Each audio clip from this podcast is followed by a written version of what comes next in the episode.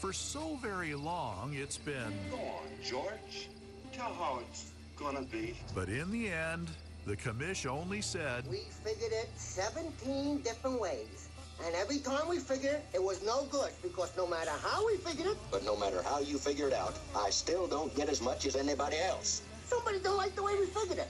So now, there's only one way to figure it, and that is every man for himself. This is the end. It's the end of the world. It's the end of the world as we know it. Or is it now? As a new year hits, through it all, Beaver Nation moves ahead with resiliency and hope. Sun's up. Mm-hmm. Looks okay. The world survives into another day. See clearly now. The rain is gone. And the way forward goes through, as it must, the Joe Beaver Show with John Warren and Mike Parker. A number of times I heard these guys' voices over and over and over. Still can't find it. Ah, can't find it? We can help. This here's 1240. 1240. It's always been 1240. My client says it's 1240. Yeah, plus 93.7 FM and streaming live at KEJOAM.com and on the KEJO app. It's the Joe Beaver Show. Indeed, it is. Good morning, everybody, and welcome to one of the bigger weeks in Oregon State football and Oregon State athletics history. And there's an end on it. Have a nice week. We'll see you Saturday. All right, where are we going? John, it is a huge week. I, I I haven't had as much anticipation for a game for a long time. Uh, one, you build into these things, and every game, every game, no matter what, even in 2017, going one and 11, game day comes, you're excited to have a chance Right. to watch the Beavers take the field and play a game. Right. But after the win on Saturday and spending the rest of the weekend trying to heal, not fully there yet, resting up, still trying to get back in full fettle because I'm going to need it come Saturday at 4:30. The storylines, the the preparation for Washington, the game itself, whether there were any other circumstances around it, and we all know what's happening tomorrow in Whitman County. And on that note, Alan Thayer will join us Wednesday to break down whatever it is we may hear coming out of the preliminary injunction hearing in Whitman County ruled upon by Judge Libey on Tuesday. President Murphy says, as she said to Ron Callan the, uh, on Saturday here, I expect to win. That's Alan Sure. Thayer's expectations. But Allen then says he expects Washington to appeal it to the state Supreme Court, and that could take another month or so before we get full clarity. But Allen says he would even feel good about that, too. Yeah. The Supreme Court taking a look at the bylaws and the precedents and, and how things have gotten to this point. So President Murphy and others may expect to win in a month, but we're not going to know for sure on that part of it until after the appeal is heard, if indeed it goes the Beavs and Cougs way tomorrow. And we expect it to in the days to come. I imagine that since we've not heard anything, unless there's an 11th hour, that the mediation. Yeah, I, Didn't, I uh, don't think there's a settlement yet. Mhm. No, no, I, I don't believe so. Uh, there could be, I suppose, an 11th hour. That would be Right. tonight. Mitchell on the line. Right. But whatever that that aside, that is as big a story as the game itself in a very real sense come Saturday. Yeah. But this season, Johnny has brought us to this point of being a top 10 team hosting the number five team in the country at Reser Stadium Saturday afternoon.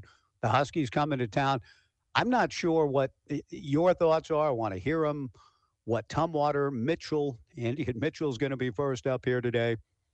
We're lining up special guests for the week in one of the biggest weeks in Beaver football history.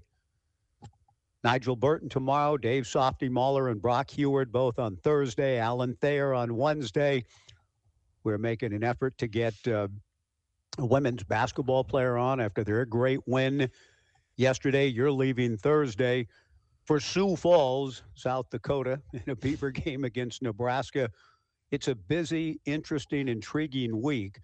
But before we get to Andy and Mitchell, Johnny, what are your thoughts about what unfolded Saturday? And do you, I, I, I've, I've, I'm almost a tingle with anticipation for a game Saturday afternoon. I, I just, I feel good about it. I Mm, feel good about mhm. where the Beavers are.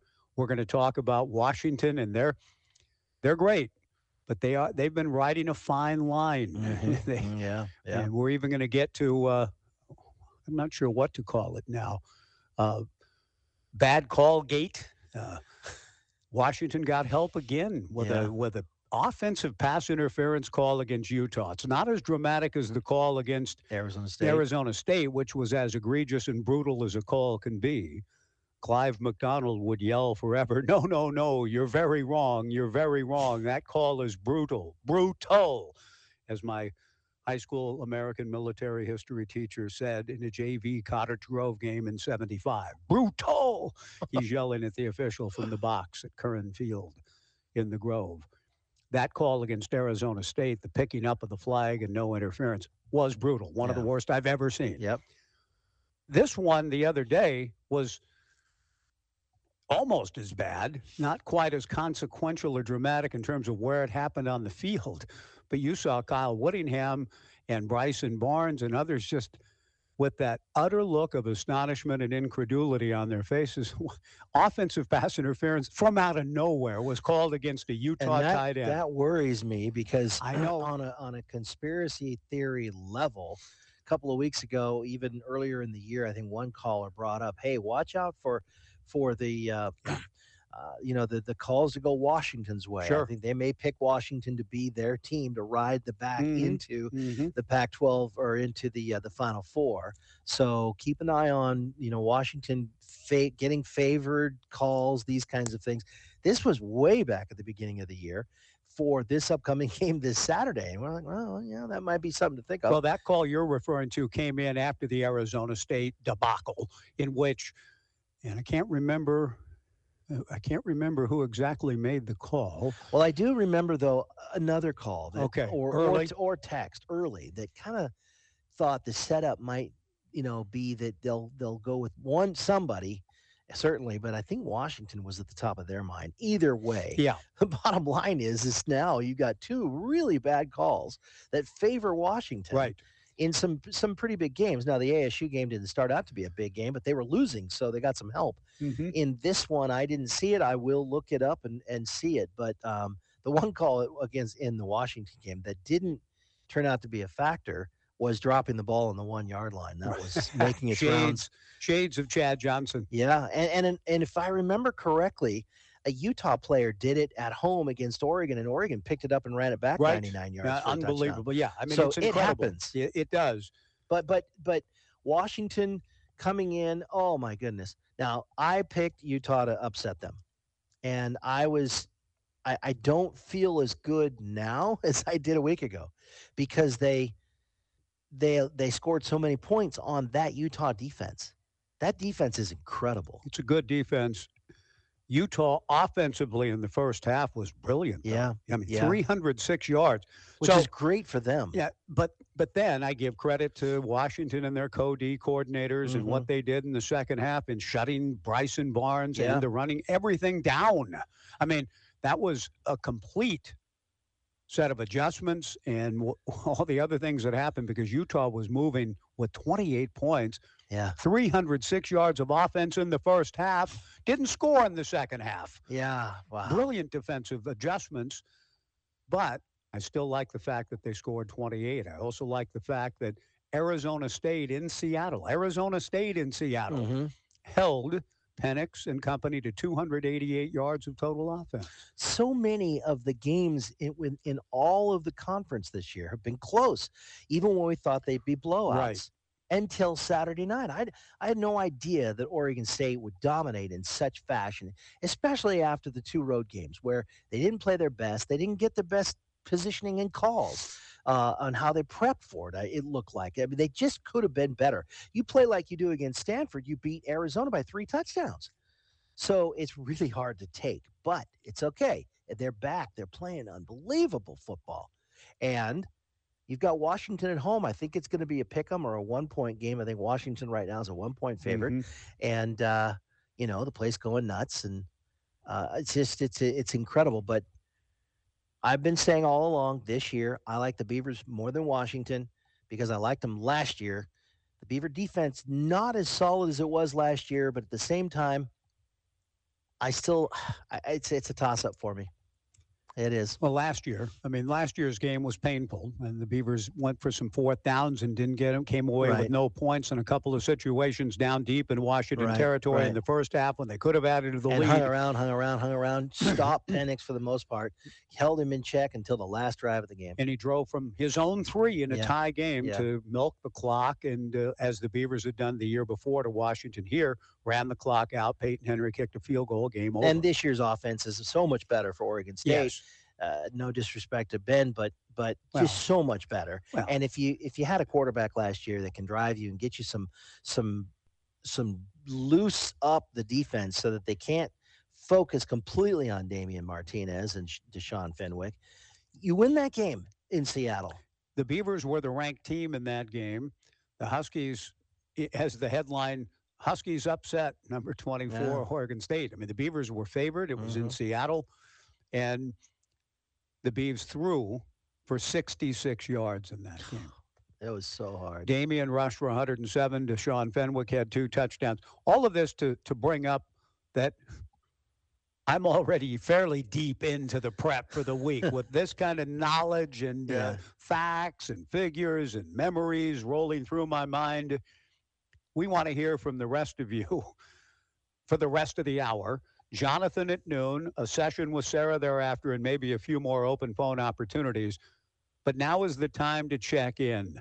There was a palpable sense, and, and I don't want this to carry, I, I don't want to get too deep here because I know we could probably take texts and tweets and faces and books and calls for the rest of the week. John Canzano wrote a column about it, calling out ESPN for not sending game Yeah. day here when that news began to kind of rumble through the stadium when it was learned during the course of the game with Stanford. there was, uh, I was getting texts and messages, and it was almost like long a sense of disappointment. Excuse me, still trying to heal up for Saturday. but I'm over that. I got, I, I had to kind of work through it. I, it felt like a, it felt a little disappointing to me. But many of you were already saying, forget it. You know, had we done a corks and uh, forks and corks poll last week, and maybe we should have, do you want them or don't want them? I'm not sure how that would have gone. Yeah, well, Dwight Jaynes made a good point. Now, don't jump on me, Beaver fan. I'm not saying Well, saying this. Canzano called him out badly. So what did Dwight say? Dwight made a really good point, and that is Beaver fans spent a lot of time ripping on ESPN, Mm-hmm. You know, for Well, right. for the teardown. Do you really ex- are you really surprised they aren't coming? Yeah. Meaning, meaning, I, I didn't even think about that until he Oh, I saw that tweet and I thought, of course, there, you know, you, you- go, everybody says, oh, you know, Mhm. screw ESPN and Mhm. signs and get up to Washington and, yeah, and block their signs and do all these things. And then when they don't come here, people get mad. yeah, I know. I, know. understand both sides. Yeah, I- I mean, Canzano framed that as ESPN just essentially said anything but Corvallis, fellas. Yeah. In the But- executive meeting rooms, anything but Corvallis because of that type of spirit you're talking about. However, I'll say this: it is a an awful look for ESPN Mhm. for their shows, for their administration. Uh, it is an awful look that you have five versus ten and you're not there. Yeah, and Canzano also made the point, and maybe if any of you want to jump in on that, I'm more in. Let's move into okay, how do you beat the Huskies, and how good is this Husky Right, team, right. and how good are the Beavers at home, and the Reser advantage, all of whatever your sense of the game and the event is, and Tuesday in Whitman County, whatever you want to talk about. We're going to get to Andy in just a second. But John did say, and I think this is rightly so, ESPN could have chosen to be more of a journalistic entity, Yeah. even though I know we've those days feel long gone, and Yeah. the way the show, in a sense, has always been, but even as it's evolved or Mhm. devolved through the years. But the journalistic sense of things, they've done some great work on the show. That's what I said Saturday when we were learning they're not coming. Right. The sense of disappointment is game day's been a big event. They've done a great job in establishing that brand and being an event. And when they come, it's a big deal. Yeah. Granted, I mean, it, it just has been. Maybe it slipped a little bit but it's still a big deal. And, and I think our campus would have shown up well. Right. It would have been a fun event for Beaver Nation and our students. There may have been some hostilities. There may have been some signs. Yeah. Canzano said, and this is where I think he's right. They could have chosen to take a, okay, you you hear, we di- this isn't our fault, or they, they Mhm. could have even had a discussion, a, a genuine discussion on the show. Why all the booing? Well, Oregon State, this great program, this great community, this mm-hmm. great college town has been left behind. And there are innumerable reasons that we will now talk about here on the show. Right. That's, I think John said that's where ESPN may have missed and Fox and others by not taking it on. Yeah. Now, they don't want to own their own culpability in it, probably. But I do think they could even make an argument from their standpoint. Right. Say, now look, someone else is a bigger problem. Right. Fox. Yeah, well, Fox, but I mean, Fo- anybody could take it on and say, we, we didn't create this. They could argue that we didn't create this. Right. They could. They could. They could take an angle and try to, in a sense, have an, a- an apologist on behalf of both those networks and say it ain't our fault. Mis, mismanagement at the commissioner's level in your conference Mhm. and these various opportunities that were presented along the way.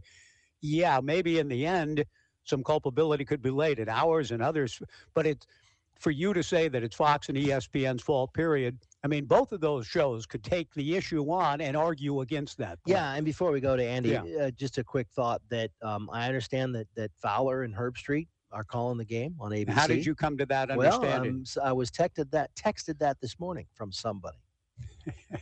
Okay. Yeah, I heard that yesterday. I'm not sure it's official until the notes are released, Well, exactly. any time. That's but, right. But, I believe I that to be was true. tipped off that by someone who. I believe you're Yeah. right, John. All right, So, so, so, th- so that's kinda that cool. sense, Herbie's coming. That yes, and and also that was on the heels of this morning of me talking about Doug and I talking about uh, the fact that okay they're not here and it's really it's really bad optic for them. Mhm. Uh, One would imagine that the Husky Beaver game will be one of their main line discussions. They're not going to Oh, do their, yeah, their yeah. first three or four segments like I always do on their game on James Madison. Mhm. They're not going to do that. They can't. They have to do talk and break down the Husky Beaver game for much of the show. And oh, by the way, isn't this great? Look at these James Madison fans. Big. I game of the agree. No, week, I- Oregon State and Washington. It is biggest game in the country. Yeah. this week, the top matchup in the country, I believe. Is there any other top ten matchup on the well, schedule? there was going to be what uh, somebody Georgia, in Tennessee, but and Tennessee, Tennessee, not- got boat raced. They're not top ten anyway. They so- got beat bad. Yeah. So that kind of eliminated them, and, and Right. this is the biggest one. So, Andy and Mitchell's been hanging on since the start of the show. Open phones if you want to react to the snub by ESPN. Do you care? Does it just fuel even more motivation? We'll start with Andy on whatever's on his mind and hope to hear from more of you as we await Jonathan at noon today in the Jack and Ginny Wilborn media room. But it's a big game week. More, I felt excitement about a game 2008, 2008 and 9 for Mhm. games late in the year. This is the first time I've kind of felt this like this about a single game since those those three Yeah. years in particular. Let's go to Andy and Mitchell. Andy, hello. Morning, Mike and John. Yeah, I'll just piggyback off your sentiments, Mike. I'm all I'm all in on Washington. The game day thing was a little little disappointing, but took me a few seconds to digest and I really I really don't care that much. I think it actually just mm-hmm. adds fuel to the fire and I I think TJ did a great job on the post game show. I mean, usually we say he's still young, that's his fault, but I'm starting to wonder it might not be his fault that he's young. And he's not a bad kid. So um, I called him he's an honorary beaver now um, with the takes and going after the machine of ESPN. Um, it, it was purely Well, that- intentional. Yeah, I I don't- get, we'll get TJ on in a moment to see what he said because I didn't hear the show uh, by the time he came on. If you want to summarize in a nutshell, Andy, what was TJ's take? Well, he was just basically saying kind of like what John was that it it was there's he said there's no conspiracy here. There's no nothing going on. It's it's just straight up intentional. They don't want to be here. They don't want to face the music and and the crowd that they would be waiting for him, the hornet's nest, so to speak. And Okay. I mean, it's kind of hard to argue argue with that. So Yeah, um, probably Yeah, right. I'll, let- I'll let him speak. yeah, I'll let him speak more to that. But I, I definitely agree with the sentiments. And it doesn't bother me. And for you, Mike, I think you know you can just rest easy knowing that your last interaction with the, the game day crew in its purest form was at Market of Choice when Lee was still able to do his shtick, and and you can leave it Yeah. there. Well put. I'll, I'll Uh, have that memory, won't I? Yes. Thank you for that, Andy. Thanks for remembering that, by the way. You bet, you bet. And then so moving ahead, uh, really, I just want to say, and I, I've I've been solid on this from the beginning. We are not losing in Reser. I feel supremely confident, and I want to throw out this number to you guys. I, I crunched them a little bit today, as I like to do once in a while. Twelve point eight. That would be the points per game we are giving up inside of Reser this year. Mm. And I say that full respect to Washington, they will without a doubt be the best offense that comes in to Reser this season. They're going to be. They're they're elite. They're good. Penix can spin the football as good as anyone I've seen. But I say that just because the contrast. I mean, we are a completely different team, home and away, and and we're not bad on the road, but we're more middling. You know, at home we are elite. We are a CFP type team uh, in that stadium. And so the reason I bring that up is okay, it's 12.8. I fully expect Washington to, you know, score 13 or more points. I'm not, I'm not saying that. Um, and, you know, maybe they won't, but 12.8. So do they get 20? Do they get 30? As we creep into 30, I'd be surprised if they put that up on us at home. And my rebuttal to that would be I think we can score 40 on this team. So I just I love the matchup. I said it on the postgame show to TJ. I mean, I I'm not the person who usually is saying. I mean, supremely confident. I believe in the Beavers. I feel like I have a good pulse on where they're at. But I feel supremely confident about this game, and I'll echo it again. What I said on Saturday night. I believe we not only win, but by more than one possession. Hmm. Hmm. Andy, I like the way you're thinking. I do too. I've got you Beavers 40, Washington 13. yeah, That's etched in how I stone. heard that. Etched in stone. Hey, Andy, great to hear from you. Thanks for getting us started today. We appreciate it. Thanks, guys. Now, we got John next. We've got John coming up next on the Downward Dog phone line. We'll roll through, roll through some texts as we go today. The University Honda text line 497 5356. Sara will be along at uh, 1225 or so after Jonathan's presser. I heard from several people that, that they went to the game at Reser for the first time ever on Saturday for the Stanford game and said, just what an unbelievable experience. The atmosphere, the Mhm, crowd, the mhm. lights, the show.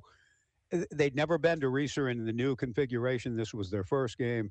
And they just walked away saying, wow, that was fun. It was my And they- wife's first trip to it. What did she think? Loved it. Yeah. Oh gosh, absolutely loved it. Let's go to uh, John on the Downward Dog phone line. John, good morning. Morning, John. Excuse me. Uh, I've got a little different take on why they're not coming. Um, I think for a show like that, you know, that saying all uh, for that kind of thing, all publicity is good publicity. And I would bet you if everything there was nothing else going on, um, that they, they probably would have loved to come out here. Even even you know getting you know a lot of people objecting. It's good publicity. You know, I'm sure they like that. I think it goes beyond that. I think they're all worried about legalities. You know, and you come out and you and and yes, there would be, you know, certainly a sentiment expressed nationally on their thing on Oregon State's side. I think they're worried about future legal things. There's already something in the courts, and I know a couple of friends of mine who know a fair amount about this stuff. They may well be up for tampering and you know Mhm. and uh, antitrust charges, all kinds of things. And I I think Yeah. I'll bet you their legal department told them no, we don't want to go out there now. Yeah, I, think that may be in play as well, John. I'm not going to disagree with you, but I still think that if they are the college football show and have been for a generation, that they could have worked their way journalistically through it without tipping their hand, without without even acknowledging culpability. You know what I mean? They could have taken this game, the matchup, or just stayed with the game itself and not even touched on those other matters, even though that's the elephant in the room Right. and has been all year. Right. Even so, they could have said, We have the best matchup in college football in Corvallis, Oregon this weekend, and we're going. That's where we belong, and treated the game itself with that kind of respect. and stayed away from some of the issues, even if that might have been gutless in its own right or viewed as, oh, they wouldn't even go there. Well, maybe they were under advisement not to go there. I still think I agree with Canzano. They missed an opportunity. Oh yeah, no, I I, I fully agree with you, and I, I, I still I'll bet you that the, the crew wouldn't mind to come, and I just think that the higher ups, you know, when it comes to legalities and big time mm-hmm. money and stuff, I just think that those sometimes trump or the kinds of things that, we that you're talking about, which are pretty logical. And I, I just think there's more to this than necessarily them just being afraid of a little bad, bad publicity. That's an interesting point, John, because you you never know. Maybe the the lawyers and the people at the Yeah. high levels are saying. Herbie or somebody might want to try to settle the crowd down by saying, "Look, we wanted to, or we don't want Right, you, to," right, you know, and right. and and say something that could be used against them later. Maybe that's what you're talking Exactly. about. Right. That's smart because that's like playing chess, and they're thinking, and John, you're thinking steps ahead. Because right now, only we bring up antitrust. Nobody else is uh, talking about it, and that may be down the road. But as it is right now, we're just dealing with can we get it to be the Pac two, right? Get control, all of that. That comes out tomorrow, and then pushed off for maybe another month or two from the uh, Washington Supreme Court. But antitrust. But as John, you're pointing out, maybe ESPN is Oh, way yeah, ahead of the game, saying, "Hey, oh. listen, for anything down the road, let's just avoid that." That could well be. Exactly. But exactly. the game itself, John, the game itself could have carried the day because it's as big a game. It's the biggest game in the Beaver Washington series ever. Yeah. Oh, It oh may be the last one for a while, but it's the biggest. and the fact that, that they're putting on a game between two teams that have of no national consequence, practically, screw- you know, I think it's counterproductive to what they want. To be honest. Yeah. Thank you, John. Good to hear from you, Right. sir. Thanks for the call, John. Now, I, I'll be shocked. I'll really be shocked. I'm right now. I'm Mhm. not. It's like, oh wow, look at that chickens. They don't want to deal with it. Okay, that I got over that Saturday night. Mhm.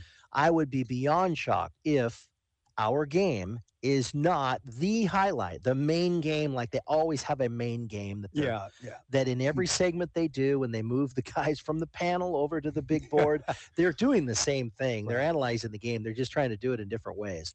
But it's always the one game that they focus on and then they get into the other games. Yeah. if, if the beavers and the huskies are not the main focus of that show uh, i'll be i'll be blown away Let's take a break, Doc, so we can take care of some business. We'll get to text and love to hear from more of you on the Downward Dog phone line as we await Jonathan Smith.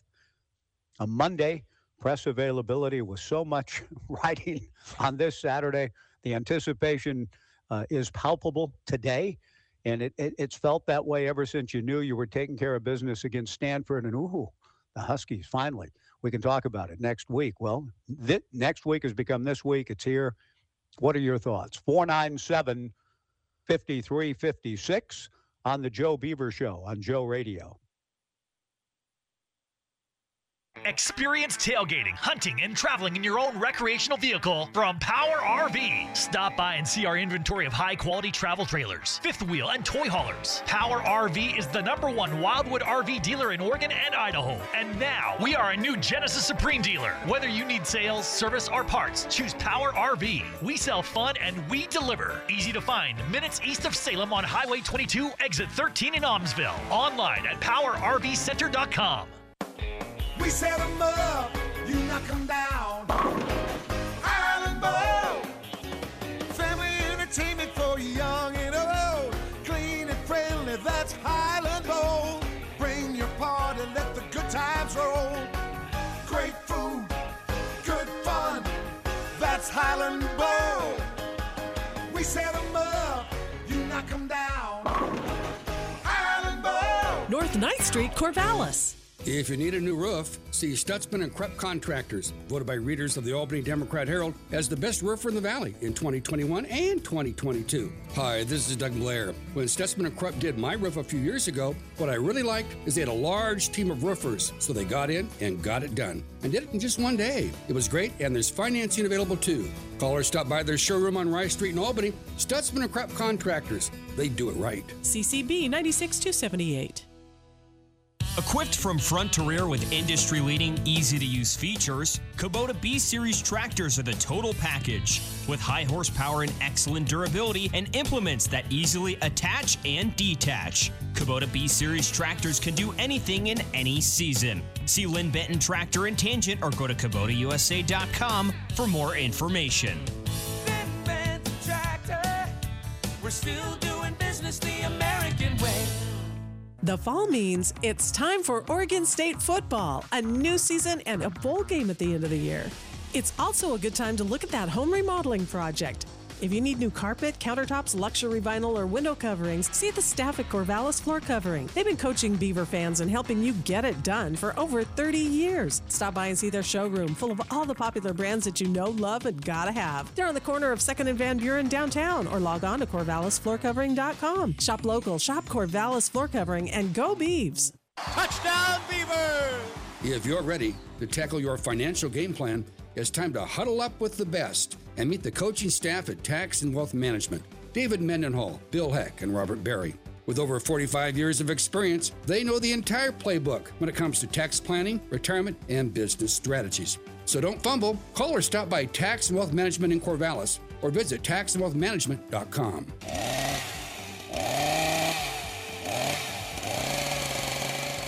KEJO 1240. We have a couple of calls lined up on the Downward Dog phone line. And John, I was going to play it for you uh, off the air, but we Yeah. got busy with other matters here in the Jack and Jenny Wilborn media room, awaiting the arrival of Oregon State head football coach Jonathan Smith. We'll have a session with Sara thereafter. But before we get to Harold and Tumwater, Mm-hmm. we want to, I just want to listen. It's about 40 seconds of a bite that caught my attention as I saw an absolutely brutal, I mean, brutal, not as bad as the call against Arizona State Mm-hmm. when the Husky defender grabbed hold of the jersey twice and is holding on and they pick up the flag for Yeah, pass yeah. interference. And a couple of plays later, Mishael Powell goes 89 yards for essentially the, the play that sealed the game Mm-hmm. for Washington in their own house where they gained 288 yards of offense against Arizona State's D. Yeah, right. So because of that, I look at that and say, well, anything's on then. Anything's possible. right. If Washington State needs, if Washington needs a pick six in their own house to beat Arizona Yeah, State every earlier in the game every game, it's all on. Yep. But Arizona State might have won that game without that ridiculous pickup of the flag. So then this past Saturday, Utah gets a first down in a drive where they have a chance to take, you know, score and win the game. Mm-hmm. Now they were still in their own territory, so it's not as egregious as the other. But a pass to the tight end. It, here, here is this is how uh, uh, the broadcast crew, which I believe was Brock Huard and Jason, is it Jason Benetti? Yes. I think they do a good job. Jason Benetti and Brock Huard. Brock Mm-hmm. will join us later in the week uh, here on the Joe Beaver Show. But here, let's just listen to the their call of this play. There is a marker in once again. 15 taken penalties so far in this game. That's interference. Offense number 47. 15 yard penalty. Replay second down. It's on Suga Taranga, and it's been a very physical day, Brock. Yeah, Kyle Whittingham can't believe it, and frankly, I can't either. For everything that we have seen here, and this is on Tupatala, everything we have seen with all of the contact, that's pass interference? That's shocking to my senses, actually. Yeah, that's shocking to my sense. I mean, it's an incredibly bad call. I mean, just unbelievably bad. And Mm-hmm. I hate to be the one that, that because we I've tried to steer for, but the but those who have called and said, hey, you better be up two scores or you're in trouble Yeah, against these That's right. Right. I believe that. Well, you know, I just that worries me a, a tad based on the Arizona State and Utah precedents and games at Husky Stadium. Maybe it helps that you're here. Mhm. Oh to yeah. play to the crowd a little bit. Oh, I mean, who knows? But still, those calls are very suspicious in nature. The not the picking up of the flag against Arizona State and the calling of offensive pass interference against Utah's tight end. That was that was just god awful. I don't use that term very often, but it Mhm. was. Mhm. So let's get to the phone. Start with Harold with Tumwater on deck. Harold, good morning. Welcome to the Joe Beaver Show. Uh, good morning. Uh, one thing somebody said something about antitrust, and I I remember the first conversation you had with John Thayer. The one thing that he said is stuck in my mind is that he was curious to know when they start taking deposition. He's curious to know as when did the SC president know that they were going to the Big Ten because she put the kibosh on the expansion of the Pac-12. And I think that those TV stations are definitely afraid of this lawsuit if they get in there where they can start taking dispositions Right. and they go Right. after the after the TV stations to get despos- depositions. And uh, Thayer was also saying that the law firm that represents Oregon State has a large antitrust department. Mm-hmm. Mm-hmm. And Hey, I'm telling I you, Harold, I you, you you may indeed be right. And Alan Alan Thayer will uh, join us Wednesday at 11:30 to talk about whatever he thinks you know will have played out in Whitman County the day before, and we'll get his uh, sharp legal mind and all of that come Wednesday here on the show. Harold, thank you for the yeah. Go, anything else, Harold? Sure, sure interesting to listen to him, isn't it? Yes, it is. Plus the fact that those ref- those referees they don't even try to sh- not show their bias anymore. I mean, those two calls alone, just uh, I'm generally not. oh, I'm well, not the guy that goes there, just- but Just go back and think about some of the calls made on Oregon State Mhm. going back, yeah, even to the beginning of this year. Yeah, and Spotgate too in Seattle back in uh, a couple of times. Was yeah. there one last year too? There may have been. Oh, I, yeah. I don't quite remember. Hey, Harold, thank you for the call and and good stuff. Thank good you. Point. You take Uh, care. yeah, we look forward to talking to Alan. Let's head north to uh, to Tumwater. There was a guy being recruited by the Beavers. A lot of recruits on campus this weekend, Dave, and somebody was walking by with Tumwater High School on his chest, and I wanted to stop and engage the young man for a moment, but I was in a race to get back up to the booth, so I didn't. But it was part of a fun atmosphere here Saturday against Stanford. Dave, good a- uh, good morning. What's on your mind? Uh, good morning, gentlemen. Not surprised, uh, uh, uh, Mike. Uh, the, as the saying around here is, uh, t-shirts, sweatshirts, or Tumwater winning football, and uh, we rolled again uh, this past uh, Friday night in the Class Two. Uh, looks like we'll be uh, on, on a track for the title game. So uh, I'm going to emphasize the media side of this equation, Mike, and I hope you bear with me because this might end up being one of those calls. But first of all, Andy, TJ's post-game call and show after the game Saturday night was epic, the all-time best. It was so long, I got to across the Thurston County line.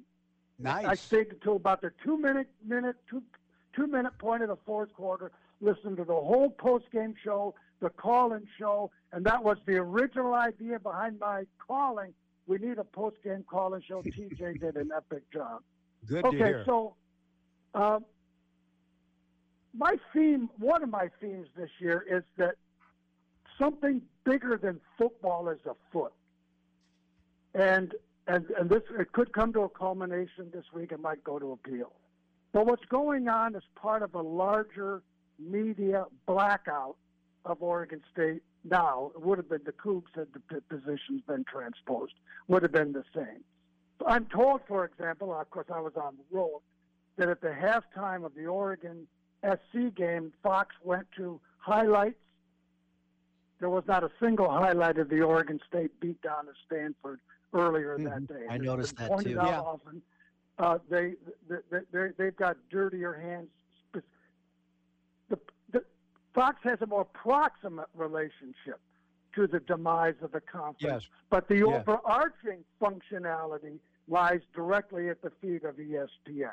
So Mm-hmm. when I heard when when I got onto the po- when I turned on the post game show and heard Ron asking the players about it, uh, my first reaction was elation because among other things, this can be used tactically in the short run by Coach Smith for motivation. But Yep. more importantly, gentlemen, and you two figure in on this. I'm just going to advertise the direction right now. The two of you figure into this. There is a larger strategic objective, and uh, narratives. Will, this will, will culminate with Softy Mahler coming on. So I hope you give me the line to get to that point, Mike. Um, we are in a war of narratives, and uh, the blackouts are part of that. I, I was elated that game day would be, because there would, my sense would have, if game day would have come, there would have been, oh, we made it to the mountaintop, we made it to the summit. I think there would have been a letdown in Hmm. Beaver Nation as a whole Mhm. and with the program. If game Mhm. day had come here, you can check the tape. I called in Saturday night, said, I'm thrilled that game day snubbed us because it's part of the overall uh, media blackout. Besides which, yes, at one time game day was a big deal, but it's become a caricature of itself, Yeah. especially with that with that clown uh, McAfee.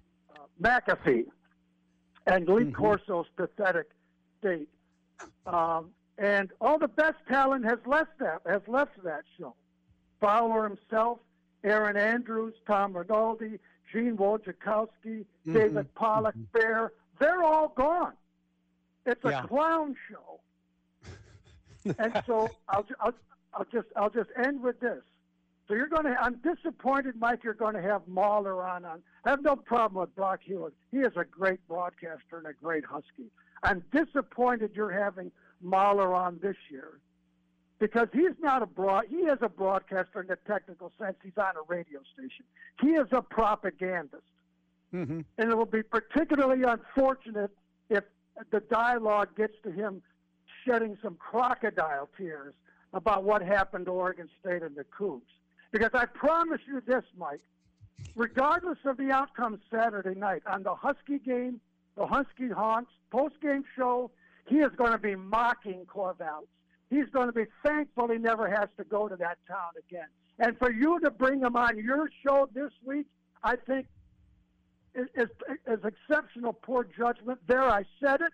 I believe it's poor judgment. You should have Ian Furness on on Wednesday and Thursday. He can give you every bit the aspect of the Husky perspective because he's in that market, and he can give you the perspective on the Cougar Nation response to the lawsuit on Tuesday. So thanks for giving me the air, the line, the courtesy, for letting me say what's truly on my mind. I'll just repeat it in closing. Having Mahler on this week of any week is a profound mistake, and I'm disappointed you've decided to do so. Okay, Dave, thank you. Great to hear from you. Good call. Softy Mahler will be on Thursday, as will Brock Huard. Anybody else want to agree with Dave on that? Mike in Seattle? Anybody else? I have nothing to apologize for, nor will I. It is not exceptionally poor judgment, Dave. I utterly disagree with you on that. Because he is a guy in the middle of Husky country who has a show on every day, one of the more popular shows in the history of Seattle sports radio. I like Dave. He's been a friend. The hostility between Washington and Oregon is a different kind of thing. I've never felt that coming back this way. Softy has always been a friend to this show and to me. I'm on his show every year this time of year. So, you know, you, you may say that he may, when he leaves and Husky Honks, you know, trash Corvallis. I'm glad I'm never going. We don't know that for sure, and I don't think that he exactly feels that way. And even if he did, that's his his opinion. In the meantime, I want to talk to Dave not so much about aren't you glad, Dave, this is your last trip to Corvallis, as much as tell me about Arizona State and how Penix only threw for you know two picks, 275. You gained 288, rushed for 13 yards in that game. I mean, what what happened that game? What about all these fine line games? How nervous are you about coming down here to play the Beavers? That those are the angles I want to talk about. A guy who lives, breathes Washington football more than anybody I know. So I don't think it's exceptionally poor judgment for a game of this magnitude to have a guy who's covered the Huskies as closely as anybody in that market forever. Now I like your idea, Dave, about Ian Furness, and we may indeed want to come back to Ian about the Coug reaction to whatever takes place Tuesday in Whitman County. That's a good idea. But Johnny, I don't think we need to apologize for having Softy on on Thursday. I think that uh, he might be right in that uh, maybe it's a shtick or not, but I think he might be right about making fun of Corvallis when it's over. Maybe not. Yeah. I, d- I don't know. He said, "What you know, when the Beavers beat the Huskies in tw- uh, when the Huskies beat and cheap shotted Markus Wheaton in 2012." Yeah. He said, "I've never been more embarrassed in my whole life when the Husky fans rushed CenturyLink Field." He said to rush the. Oh, field yeah. after a win over, Over Oregon, Oregon State, State. That's the most embarrassing look I've ever seen. Yeah, right. So he has it in him. He has it in his DNA and in his uh, his uh, anima, his soul, and Yeah. how he conveys himself to trash almost any opponent, anybody other than the purple and gold of his beloved Huskies. But I like the guy. I what I hope, have. what I hope I don't hear from Yeah. him though is any excuses, anything that that he would agree that that the the shirt pull was was a good. Oh yeah, yeah. You know, I, I just please be, Right. be honest and say, yeah, we we dodged a bullet there. And he might also, you know, just say, "Hey, too bad for you guys." You Yeah. know, Cougs and Bees. Yeah, I kind of feel bad for you, but too bad. I don't know. We'll ask him Yeah. about it all.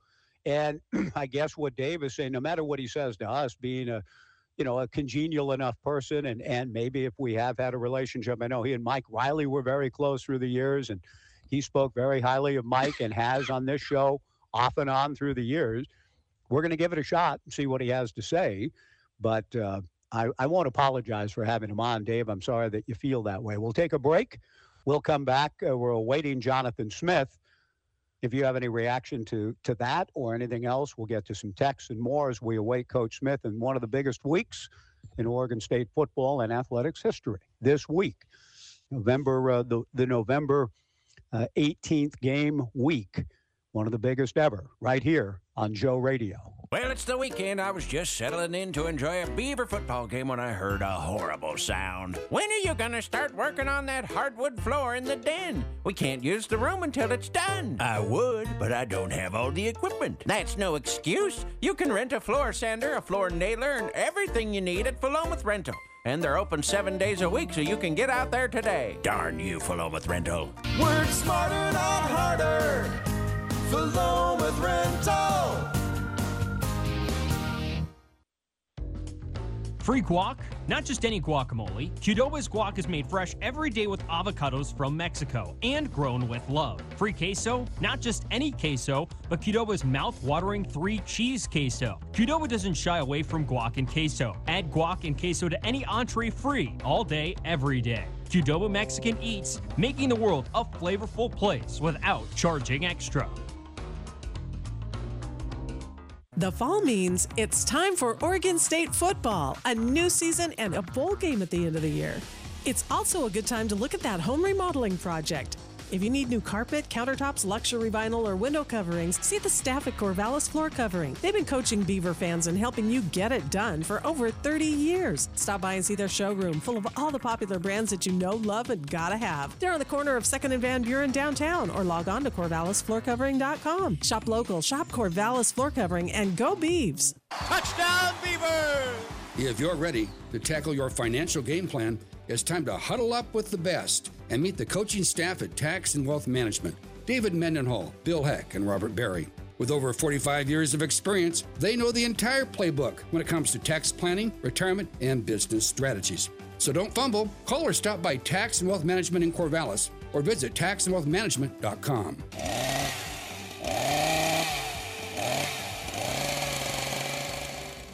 As a locally owned company for 24 years, the Barbers is excited to support the Beavers and youth athletics throughout the area. Come in and get the works a full service experience, including a precise haircut, a relaxing shampoo, scalp massage, and hot leather neck shave. When it comes to men's grooming, nothing beats a true barbershop experience. The Barbers are now doing same day appointments, so stop by and get yourself ready for game day. Find a location near you at thebarbersonline.com. The Barbers, where guys go for great cuts. Here in the Mid Willamette Valley, we're a people that work hard and play hard. So your home appliances have to be ready for anything. And the best place to buy quality appliances and experience top rated service from the point of purchase to installation and during times of service is Kellenberger Appliance in Lebanon.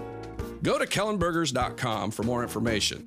Kellenbergers Appliance in Lebanon at 21 South Main Street, where you'll find professional, courteous, and knowledgeable people. KEJO 1240. Joe Radio. awaiting Oregon State head football coach Jonathan Smith. He'll be up here at noon.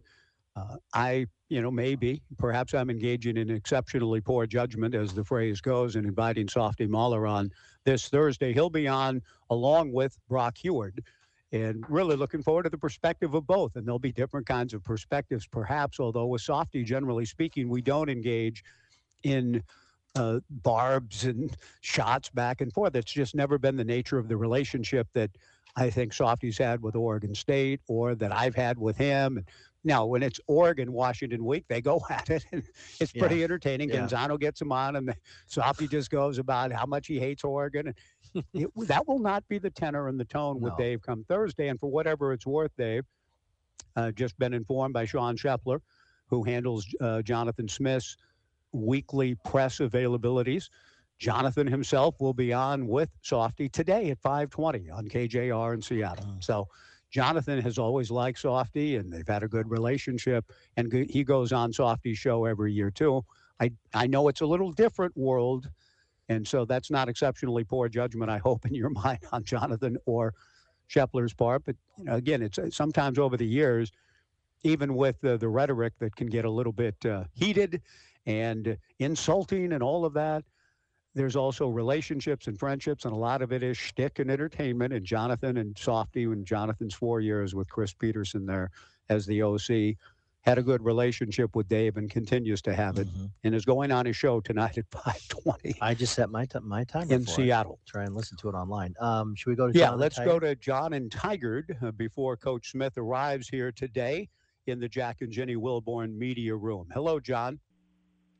Hey, Mike. Hey, John. Hey, I just want to just kind of piggybacking off of what Dave said. Not a little bit. I mean, Softy, I listen to him every once in a while, but when you had Ian Furness on, uh, I believe it was Thursday the second, and you were talking about the lawsuit and what was going on, Mm-hmm. so I decided, hey, I'll listen. I listen to their show every once in a while. But um, so Softy was making fun of you guys a little bit with your because Ian Ian mentioned that he was on there. Softy was telling Ian that Kirk Schulz was an embarrassment. If I was a Wazoo Yeah. grad, I'd be having him fired. And, but then um, Ian mentioned that he was on your show, and then Softy made his hick voice. You mean the Joe Beaver show?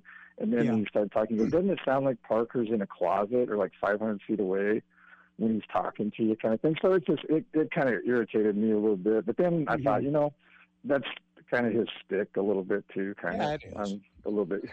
Yeah. So. So, but I just want to warn you guys on that. No, but anyway, No, that's but no, it's just, appreciate it. interesting. That's interesting. Yeah, that's disappointing to hear based on the communications we've had through the years. But it does it's disappointing, but not terribly surprising because No, I do exactly. think with him, it is all about the shtick and the show. Mm-hmm. And this is who I am. and so, you know, I mean, I, I've been on his show many times, and he's never said anything to me about, "Hey, could you hold the phone a little closer?" or whatever else. So, you know, No, I- exactly. Yeah, so I kind of, I kind of after a a- while, I kind of, I, I calmed down a little bit after a little bit. But, you know, I think the world of you guys, listen to you guys a lot, man. So in fact, if I think just a, another one more point. So I was in uh, Buffalo, Niagara last week, so I downloaded all the podcasts from last week and listened to them on the flight here. My wife and I listened to it. But uh, Brent Barry, I'm, I'm old. I'm nine years older than Brent Barry, but I was older than average student at Oregon State. So we had a juvenile delinquency class together, and he asked me to take notes for him when he was on away games. So I would Hmm. take notes him, give them to him. And then I remember John was talking, I believe it was on Friday the third, about him shooting free throws underhand. Mentioned it to TJ, and um, so I was at the game with Cal, when Jason Kidd and Lamond Murray played for Cal, and we sat up in the corner of the student section, and he shot one underhand that clanked off the back of the rim and rolled off. And the guy behind me yelled out, and it was just dead quiet. If you would shoot him like a normal person, you'd make him. And Brent was looking right at me. And in class the next day, I said, Brent, you got to know that wasn't me that yelled that. He goes, Oh, I know, John. So, just like, That's so funny. uh, Wow. Just but it was just it was fun. And he was a great guy. He I mean I don't know that he'd know who I was now, but he would talk to me the rest of the I mean he'd always come up and say hi to me. So it's just a great guy. So but uh, but I enjoyed the interview all the interviews you had with everybody, Steven Jackson, everybody last week, Jamie Weisner. Uh, they were fantastic. And thanks thanks for having those podcasts and making my flight go by a lot faster on Friday. So John, I thank you for that. for uh, spending time with us Yeah. on the cross country flight. And I thought Brent, I mean, all of the Hall of Famers were great, and it was so wonderful to see them. But Brent, my goodness, what a homecoming for him! And and he was uh, all in, you know, uh, coming to Gill, coming on the air with me during the men's basketball broadcast against Troy, jumping on wherever he could. I grabbed him I thought he the in the tailgate show. Oh yeah, he jumped He on was with standing you. right there, and uh, he was talking to Doug's sister, and I'm like, give him to us. Yes. And then he came on and did it five minutes. It was great. He was great and, and so insightful and appreciative. And I just thought he was one of the big hits of uh, of a great week last week with It was the Hall of a Famers. who's who of Oregon State sports last Saturday night at the game. I couldn't believe how many people were there. I didn't even know that Dennis Erickson was there. yeah, there. let's get Ron Callan in here for a minute. We while we wait, Jonathan Smith will be here in just a second. We'll have a session with I- we- Sara. we, don't have a connection here. oh, we don't have a third man, so here. because the third man is uh actually you know what um yeah we, we can no it's going into there Yeah, and that's yeah, you've taped got a down that's feed. taped down Okay, well, Ronnie, hang on then. hold on though Uh, you, I just want to commend him for the photograph. Now, Carl Masdam also was there, and Sara Uh-huh. Elcano was kind of. But Ron, talk about waylaying people. You look like a professional. You look like a true, like a. Uh, I mean, you do a lot of things with your phone and in social media, and you. I mean, it's amazing to me what you do. But you got the shot of the weekend. I thought was Steven Yeah. Jackson between Dennis Erickson and Mike Riley. that was the only way that i knew that dennis was at the game saturday night Uh, i mean it was unbelievable It was really nice to hear them interact too. I thought Dennis and Mike talking about each other and the vision for this place and how special it did was. you and i think did they Yeah, I think they great. uploaded that. I'm going to go back and listen to that from Learfield. Yeah, I think that uploaded. but that. you had, uh, I mean, you had the photograph, but you had on our air during the broadcast Saturday, Mike, Steven, and Coach Erickson together. That's one of the great moments we've ever had during a Beaver broadcast. That's amazing. Good job, man. Good job. Being and being in the press box, uh, I don't have headphones on. I'm not listening to the internet, and of course, we can't hear the radio. I don't hear any of it. I don't hear anything outside either. But um, And then the hustle. I mean, this guy. Nobody hustles more than uh, than Ron in, in getting all of it. You had Jamie Weisner, uh, Gabby Hanson when they were introduced. You're you're going back and forth with uh, different people during the course of the broadcast. I just want to say thank you for well, shoot, the you could have just work. stood there and said, "Oh, okay, you're next. You're next. You're." There were so many former Beaver stars there. We're going to have Andrew Goodwin has reached out to us. I'm going to ask you here, Ron. He doesn't have a microphone on, but you can uh, you can uh, share your thoughts on this. Great win for the women's basketball team yesterday. Andrew said you want a women's player on your show tomorrow or this week, and of course we said yes. Who should we get? You had Talia on in the post game, but who else might be a good candidate? I think a good story would be, of course, Raegan Beers with another double double. Yeah, yeah, we haven't had her yet. We did have Kelsey Reese on last week, so Lily Hansford, okay. gets hit in the eye with an elbow, goes down, bleeding. Oh. Has to leave the court. Bleeding. Away. Then she comes back in and hits. Was 52-52, hits a three. Oh my goodness. Okay. L- Well, Oh, we've got you some go. choices then. There Thank you you, go. Ron. Good job. Good win Thanks, for the Ron. Beavs yesterday. The men playing tomorrow night. Appalachian State. I have a text yes, for you. so do I. And I've I have a whole article on it that Okay, it's an issue. Hold uh, on. It's a deal itself in Boone and in Appalachian country. They had Uh. they had a poll put out a while back About it? Yeah, and uh, Facebook, eh, I think there were like 3,000 respondents, 75% of which said it's Appalachia. Appalachia, not Appalachia. Okay, well, there But- was some Discovery Channel, and they were breaking it down and pronouncing it as Appalachia. I know. Uh, I know, Appalachia. Yeah. But but it's one of those Kerr and Corvallis things, maybe, in that if somebody says, hey, well, you know, I grew up in Corvallis. I grew, Right. I've, I've always loved Corvallis. Right. Corvallis, Kerr. Means you're a real local. You, I Right. mean, you're you're heart and soul local. And if you been say a Corvallis, long time. Exactly. Whereas, according to this one big dive, de- a deep dive into it, this whole the politics of pronunciation, and there's a whole article that I came across on the World Wide Web about the you know how to pronounce. It was literally yeah. about It was about Appalach. No, it was about specifically Appala- Appalachia, Appalachian State or Appalachia. Huh.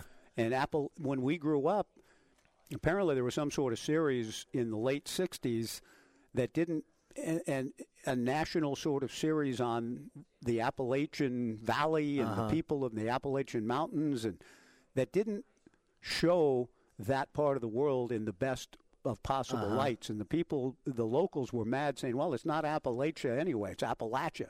So it's So been, that's the it's been a back and forth deal. Many, you know, it, both both ways are acceptable, certainly, but By the way, we can afford this time for this debate because we're waiting. We're in a holding Yeah. pattern for Jonathan. Jonathan Smith. will be here any time now. But anyway, we play, according to my lights, Appalachian State tomorrow night at Gill. You've got a game Friday night in Sioux Falls. Sioux Falls, actually Saturday afternoon. Saturday, I'm sorry. Twelve yeah. thirty, which means that the game will be over. Plenty of time for us to get somewhere, maybe a, a bar with a bunch of big screens or whatever, to watch the uh, the game this weekend.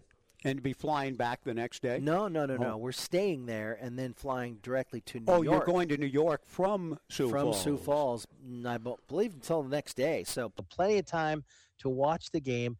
I'm, you know, upset that I can't be here and see the I atmosphere, understand. but but I mean, hey, I get to go do basketball, and um, in uh, Sioux Falls, Sioux and then Falls. in, and uh, then the the what is it called? Uh, Brooklyn's um, the Barclay Center. Yeah. good for you, Johnny. Now I was with Craig's team back when the Barclay Center was brand new, and the tournament we played in was actually held at the old. Um, it was in New Jersey, uh, next to MetLife Stadium, down at the Meadowlands, where the Nets used to play Mhm. back in the day.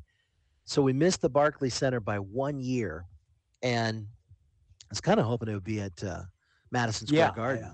But still, Barclay Center, they'll open up with Baylor there, and then play either Pitt or Florida in, in another I'm bracket. excited for you to get to to go Yeah. up to uh, to go on this trip. I, I do know what it's like to. I mean, you, you'd love to be at Husky. I mean, at Yeah. Stadium Saturday Sure, night for sure, the Beavers it's- and Huskies. It's um, But but the team and Coach Tinkle,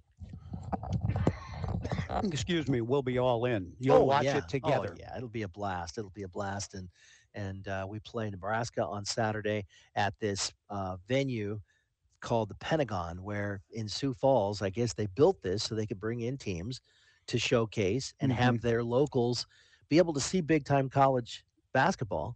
Baylor's already played there, and um, so we'll be there on a Saturday afternoon, and then the Barclays Center the following week. Wednesday, Thanksgiving Day off, and then we play Friday at the Barclays Center in two preseason NIT games before the Beavers come back home. You're missing thus the two potentially biggest games in Oregon State football history. Because if you win against Washington this Saturday, then then you go the next week with a shot. Now, based on everything I've read and heard, let's just say, for beautiful argument's sake, Mhm. you'll win them both.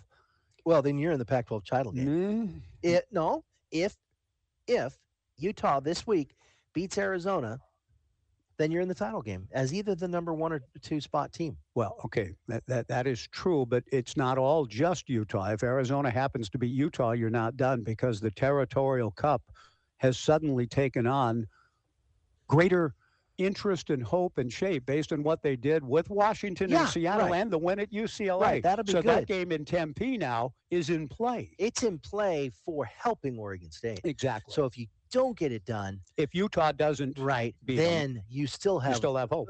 actually a little bit more than hope. It was pretty good opportunity and chance there for Arizona State to win that game, to get that that loss that would make it uh, Oregon State, Arizona three losses or. Yeah, that's that right. No, they already have three. They beat us. The Beavers lose to Well, Oregon. no, I Let's mean- say you've got three losses. You win the tiebreaker if they end up with the same amount of losses. Well, they have. t- It, But that you would be win out and you're in. You're absolutely no, no, no, you're not. How You- how not? Arizona only has two conference losses. If they win out and the Beavers win out in a three-way tie, they go. That would give Oregon two losses. Well, they're going to get another loss. Well, see, that's what I'm saying. You don't. It's not automatic. Winning out doesn't get you there. You do need a little help. That's why it would have been good if Deion and Prime, our favorite team in America, would have won their game in Boulder. On Yeah, it was close and came Yeah. down to a game-winning field goal, which, is- I mean, things just didn't go our way when it came to other games, but very close. But there's still two possibilities, and Arizona's been a, an amazing story. Oh yeah. And by the way, you know, what do you guys? We're waiting, Coach. Jonathan will be here anytime now. So we don't want to break and let's see. uh, We're going to keep things here, but let's bring TJ in for a moment while we await Coach Smith. TJ, jump in here for a second. You uh, have been commended for your epic uh, post game show and call in talk show uh, from Dave from Tumwater, who just said you bridged him all the way home. I want to know into why. Thurston County. But what was your opener that you were also praised for what you said right at the beginning about the whole game day snafu? Well, it, I, I think I just uh, I thought this when John and I were talking about it in the press box, and it just carried it into the post game show, and people were thinking like, oh, like there is a conspiracy of why ESPN is actually not coming here, and, and but I'm I'm thinking it's it's not a conspiracy. That like the only logical reason of why they wouldn't show up to Corvallis is that that would be it. Because if this was taking place anywhere else in any other conference, you you know they would be there. Like it's not a mystery. So Right. I, just gotta, I, I would say, you just gotta say what it is. Like, tell it how it is. That that is mm-hmm. how it is. How were the phone calls? I mean, was I mean everybody must have been joyful with the big the big victory. Good. Yeah, it was good. It- so I, I think what Dave from Tumwater is referencing there at the end, Merrill Jr., who likes to, who who will always like to call in last, so he gets the um, the longest amount of, of run time possible because there's no one behind him.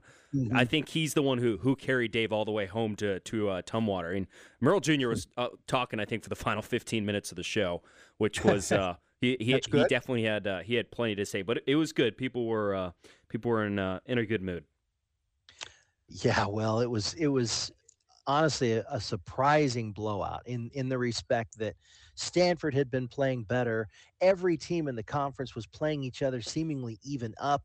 Oregon State had a blowout earlier this year, but not in conference play, and they controlled from the Yes. moment that game started. And TJ and I and Brendan, we were sitting there just going, that Mhm. did not just happen, especially on the Fenwick hurdle. That was pretty good. It was were you just- still there for the Fenwick hurdle? Yeah, I no, saw. I had left yeah, at that point. I saw no, I saw that. It, it was just I thought it was so important that they had to look better offensively. Like they had to, and they did. yeah yeah that's absolutely true oh man just a, a domination from every aspect of that game all right i think jonathan Yeah. is Hey, uh, TJ, building. thank you. Good work. Thank you for that. Uh, Coach Smith uh, is here in uh, the start of a, a busy and exciting week. and tj call me right away if there's any issues because i and for won't know. OSU athletics, Whitman County tomorrow.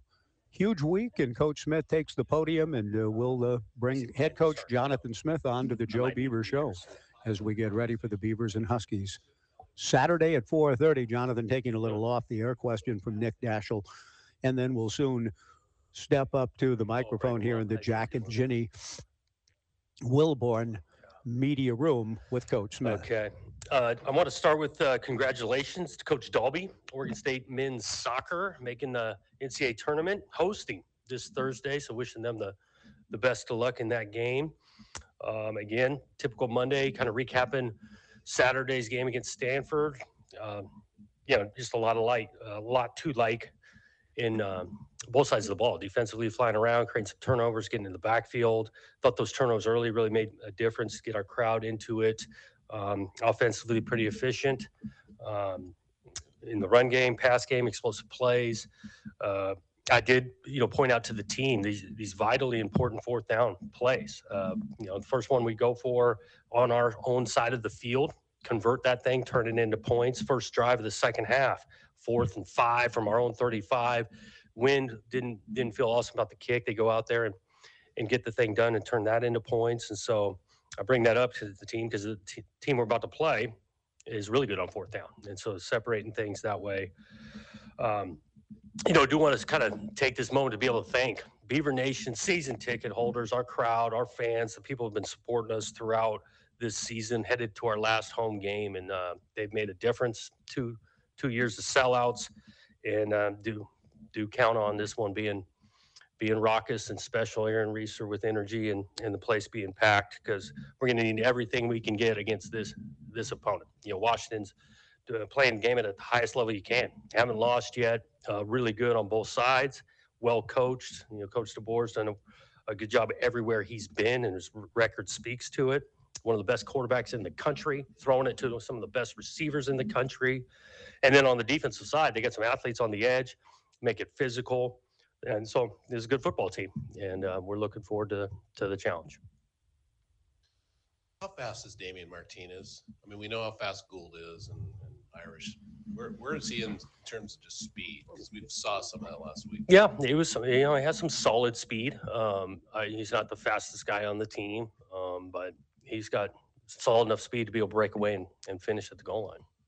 His his confidence level. Do you have any examples of how you're seeing that growing over the last several weeks? In Damien, Yeah. um, I think Damien does take a good disciplined approach of not just guessing out there. He's got reads when he hand get him the ball, and he understands how we're blocking it. He's getting to the point he's understanding defensively how they are fitting things. I do think his instincts took over a little bit last week on a couple cutback plays.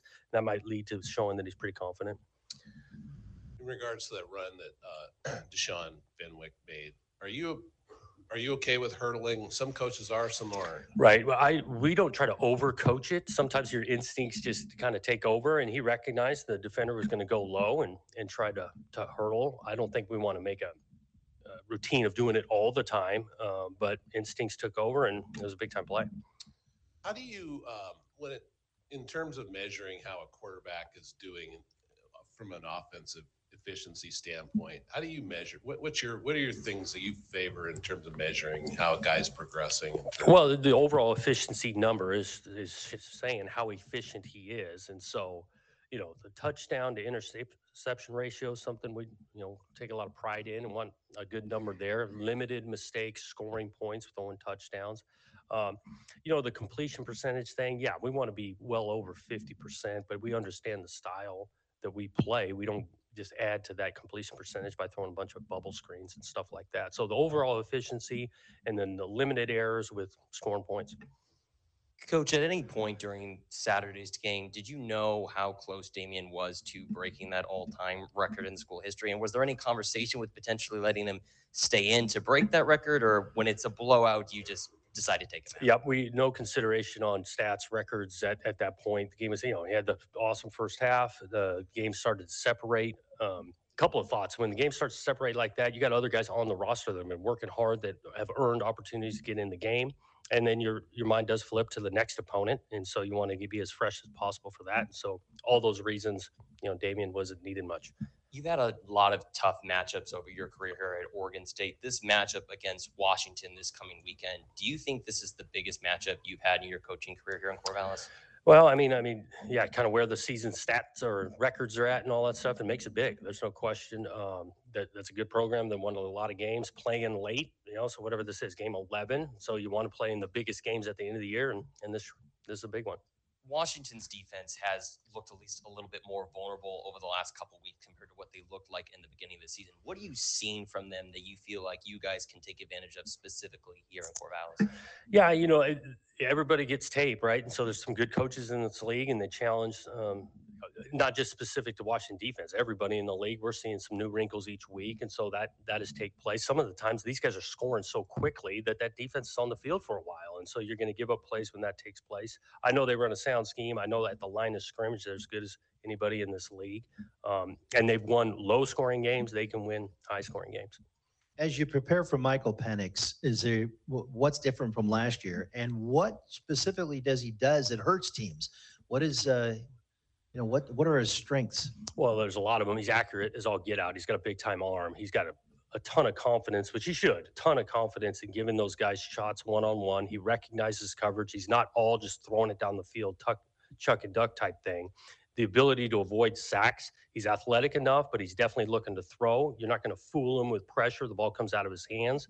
And so the you know, doesn't take sacks, gives guys chances, accurate. He stands in there when he needs to. That's why he's one of the best in the country.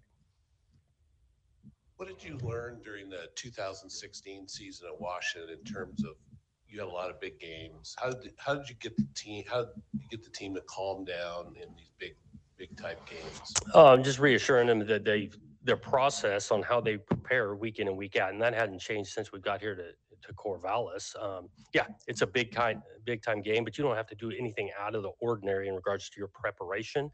All a lot of these games come down to like who doesn't screw it up. I mean, in regards to just doing what you're doing, being in the correct gap, running your route at the depth, you know, going through a progression, a lot of outside noise in big games, it still comes back to your focus and preparation.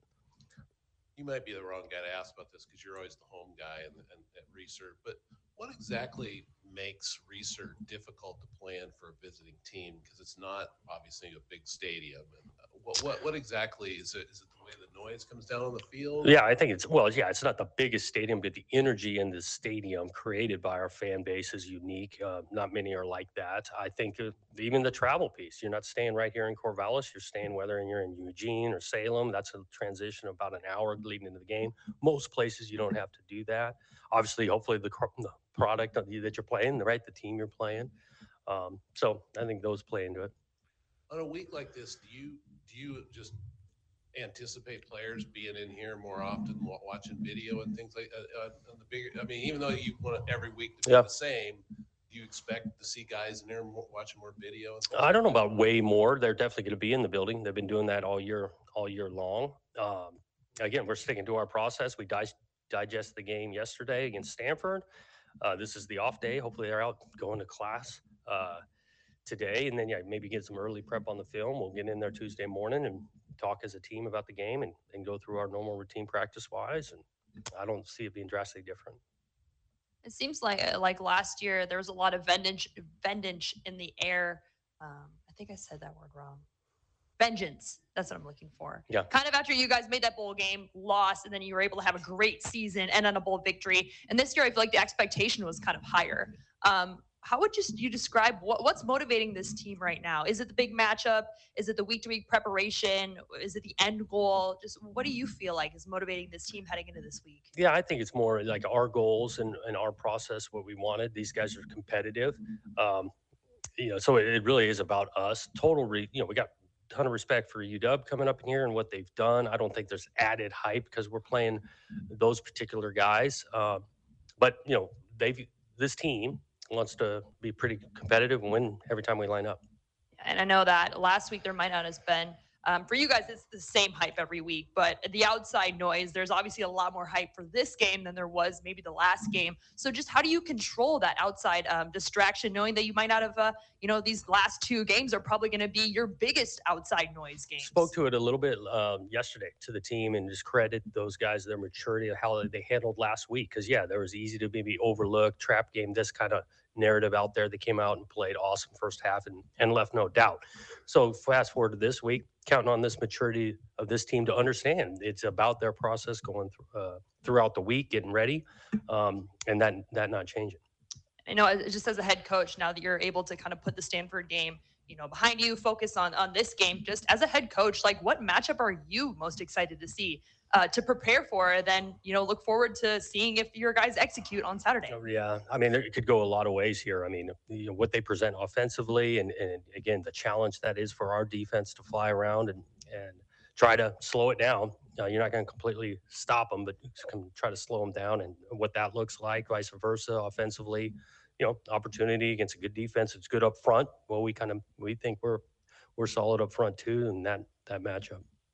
Hey, coach. So this Washington receiving team has threats at all the skill positions at, in the receiving room, running backs, tight ends. How, how do you really attack and approach when, you know, if you double up on the first guy, the second guy is going to take your head off? Yeah, it's hard because they, they got multiple options, and it's not just the receiver room. They got some big time wideouts, no question. But the tight ends catching a bunch of balls, the back out of the backfield, and they're starting to run the ball the last few weeks and being really effective doing that. And so, and then you throw it in with the one of the best quarterbacks in the country. So it's tough to just focus in on one thing. You want to play well. We're going to have to play some matchups one on one and win those. Sometimes we're going to have uh, help some coverage, but we got to create some issues for the quarterback in the pocket, not letting this guy sit there forever. And so you need to mix and match the thing. Uh, Aidan Chiles in your quarterback room has just really continued to excel. He looked great versus Stanford. Is there any, you know, pressure to play him a little bit more in this matchup, or do you not want to compromise DJ's rhythm? Yeah, because that's right. The DJ's rhythm, and he's played really well. I think DJ had like six series, he had six touchdowns, and so we're always trying to balance that. I do. I think it's been effective the way we've done it with the third series. Aidan's gone out there. I think now we're at four or six in that third series of him scoring some points. DJ's gotten back in there, and so that rhythm has worked well.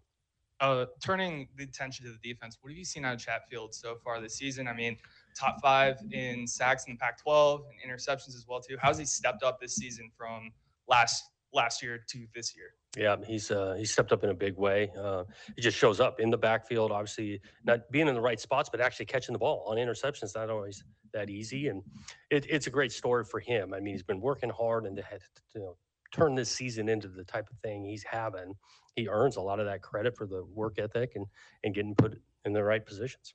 Uh, and in terms of injuries for this week, is there anybody new that we don't know about yet, or guys that are Right. kind of headed in this week? You know, I think big ones are be we'll see where Levin Good is at the uh, the end of the week. We're optimistic, but you know that'll be an end of the week thing. I think we came out of it okay. We'll we'll kind of see Grant Stark who got dinged a little bit. That'll be something toward the end of the week to find out. I think Coop uh, came out okay. Um, yeah, those are the kind of headline pieces.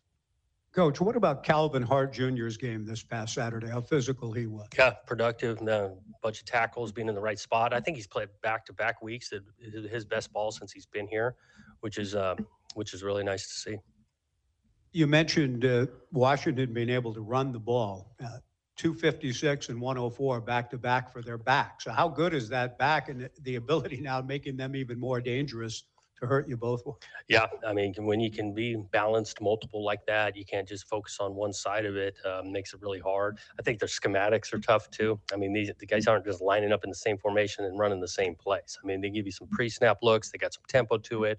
Um, unbalanced, got motion that you got to keep your eyes right.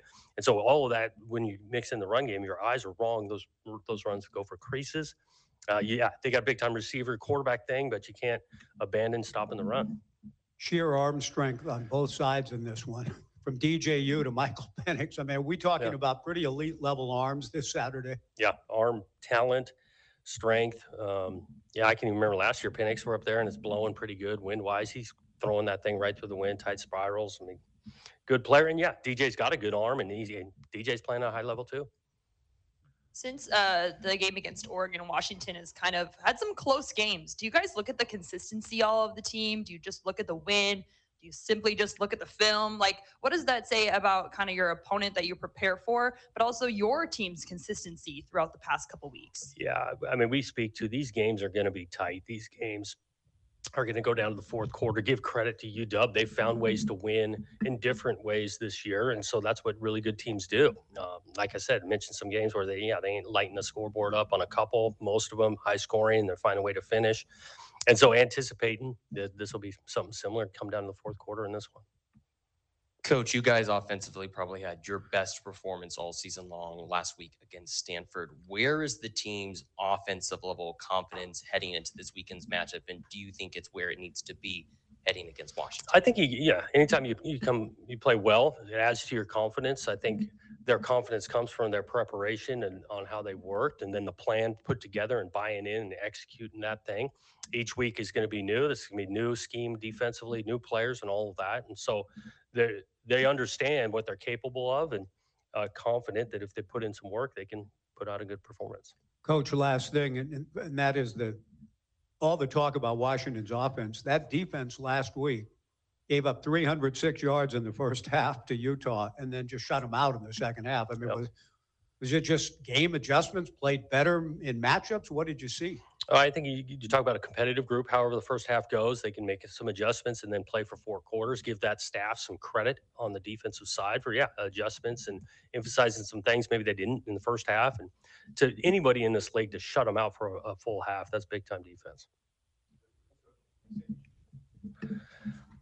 All right, there we go. Let's take a break. We'll come back. Sessions with Sara upcoming. Your your texts as well, all right here on the Joe Beaver Show on 1240 Joe Radio. The Hardwood Center has decades of experience in providing specialty hardwood products and services to local woodworkers, contractors, and homeowners. Featuring many species of hardwood lumber, plywood, and locally milled slabs, a wide selection of hardwood flooring, and more. The Hardwood Center's expert staff will help you select the best products for your project. Stop by or call the Hardwood Center on Highway 34 between Albany and Corvallis, the Mid Valley's one stop shop for fine hardwood products. Online at thehardwoodcenter.com. Go Beeves! Need a passport or visa picture for any foreign country, including Canada? Wise Photo Printing can help. Need to transfer an old video or film to a digital format? Wise Photo Printing can help. Looking to restore or manipulate an image, or do you need a high resolution scan of a print negative or a slide? Wise Photo Printing can help. They have a self service kiosk too.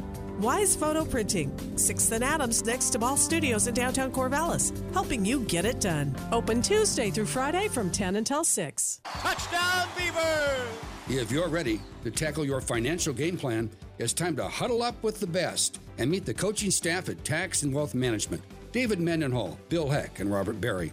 With over 45 years of experience, they know the entire playbook when it comes to tax planning, retirement, and business strategies. So don't fumble. Call or stop by Tax and Wealth Management in Corvallis or visit taxandwealthmanagement.com.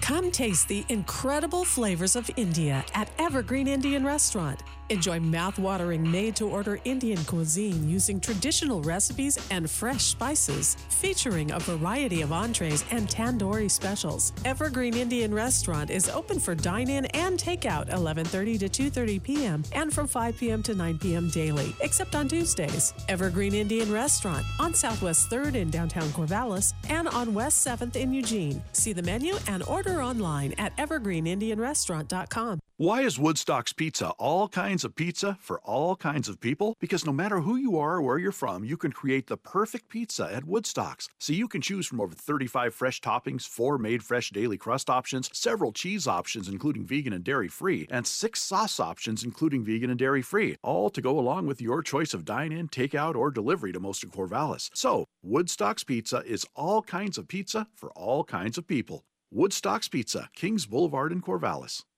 Does your financial advisor take the time to really listen to you? Is your financial strategy personalized for you and your family? Will your financial advisor be there as your life and financial situation change? Hi, I'm former Oregon State athlete Tim Ewis, your Corvallis Edward Jones financial advisor. When we work together, we'll focus on what's important to you. We'll use an established process to create a personalized financial strategy backed by the advice, tools, and resources to help you reach your goals. And we'll partner to help your strategy stay on track. Contact me today, 541 758 8245. Edward Jones, number SIPC. This is Oregon State wide receiver Anthony Gould, and you are listening to the home of the Beavers on 1240 Joe Radio. All right. So we've got a sessions with Sara coming up here in just a moment, and we welcome you back to the Jack and Jenny Wilborn Media Room.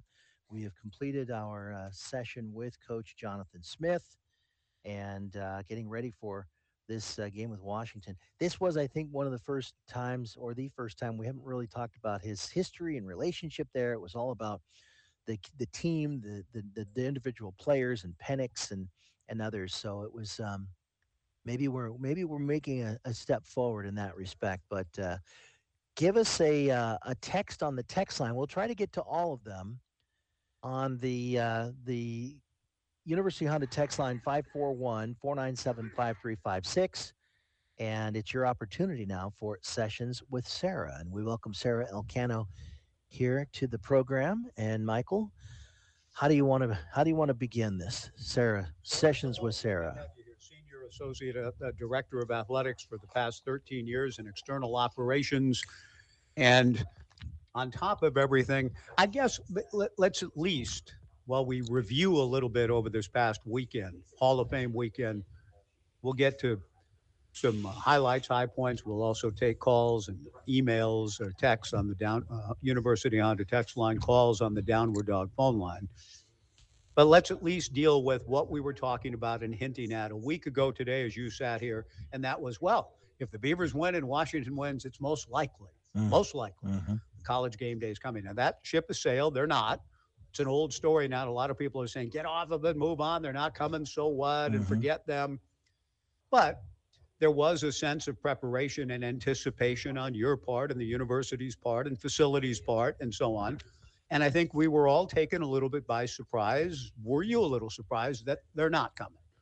I was a bit surprised. Yeah. I mean, we found out during the game that they had made the decision to go somewhere else. So it stings a little when you find out during the game, but it helped that we were, you know, doing Way pretty, up. pretty well on the Yeah. field. Yeah, it helps ease in the blow there.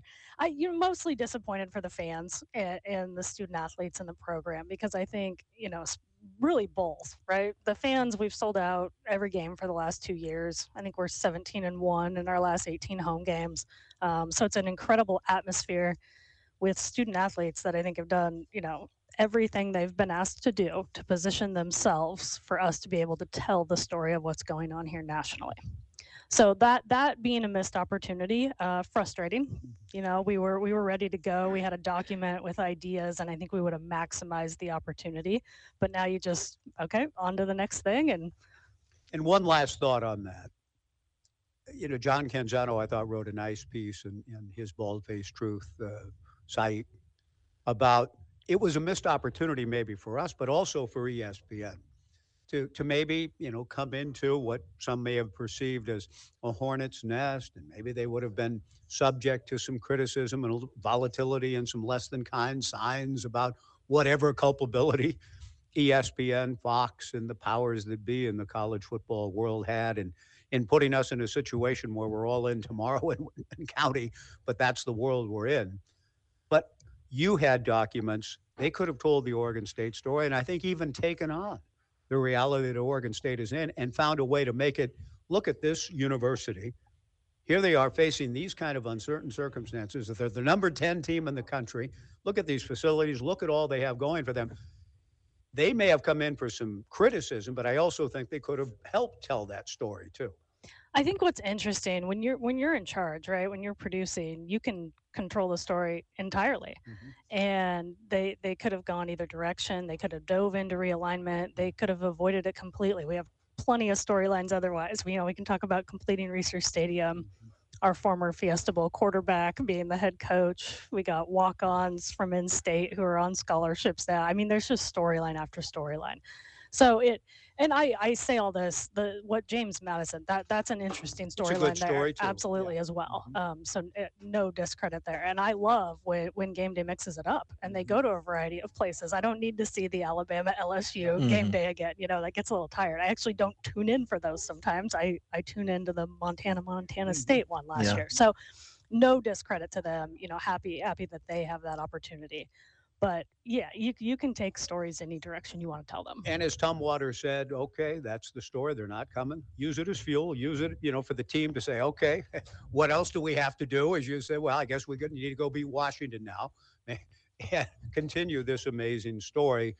And Jonathan just said, Sarah, as we kind of transition into maybe this past weekend, some of your thoughts coming out of it, looking ahead to the Huskies, 4:30 on Saturday.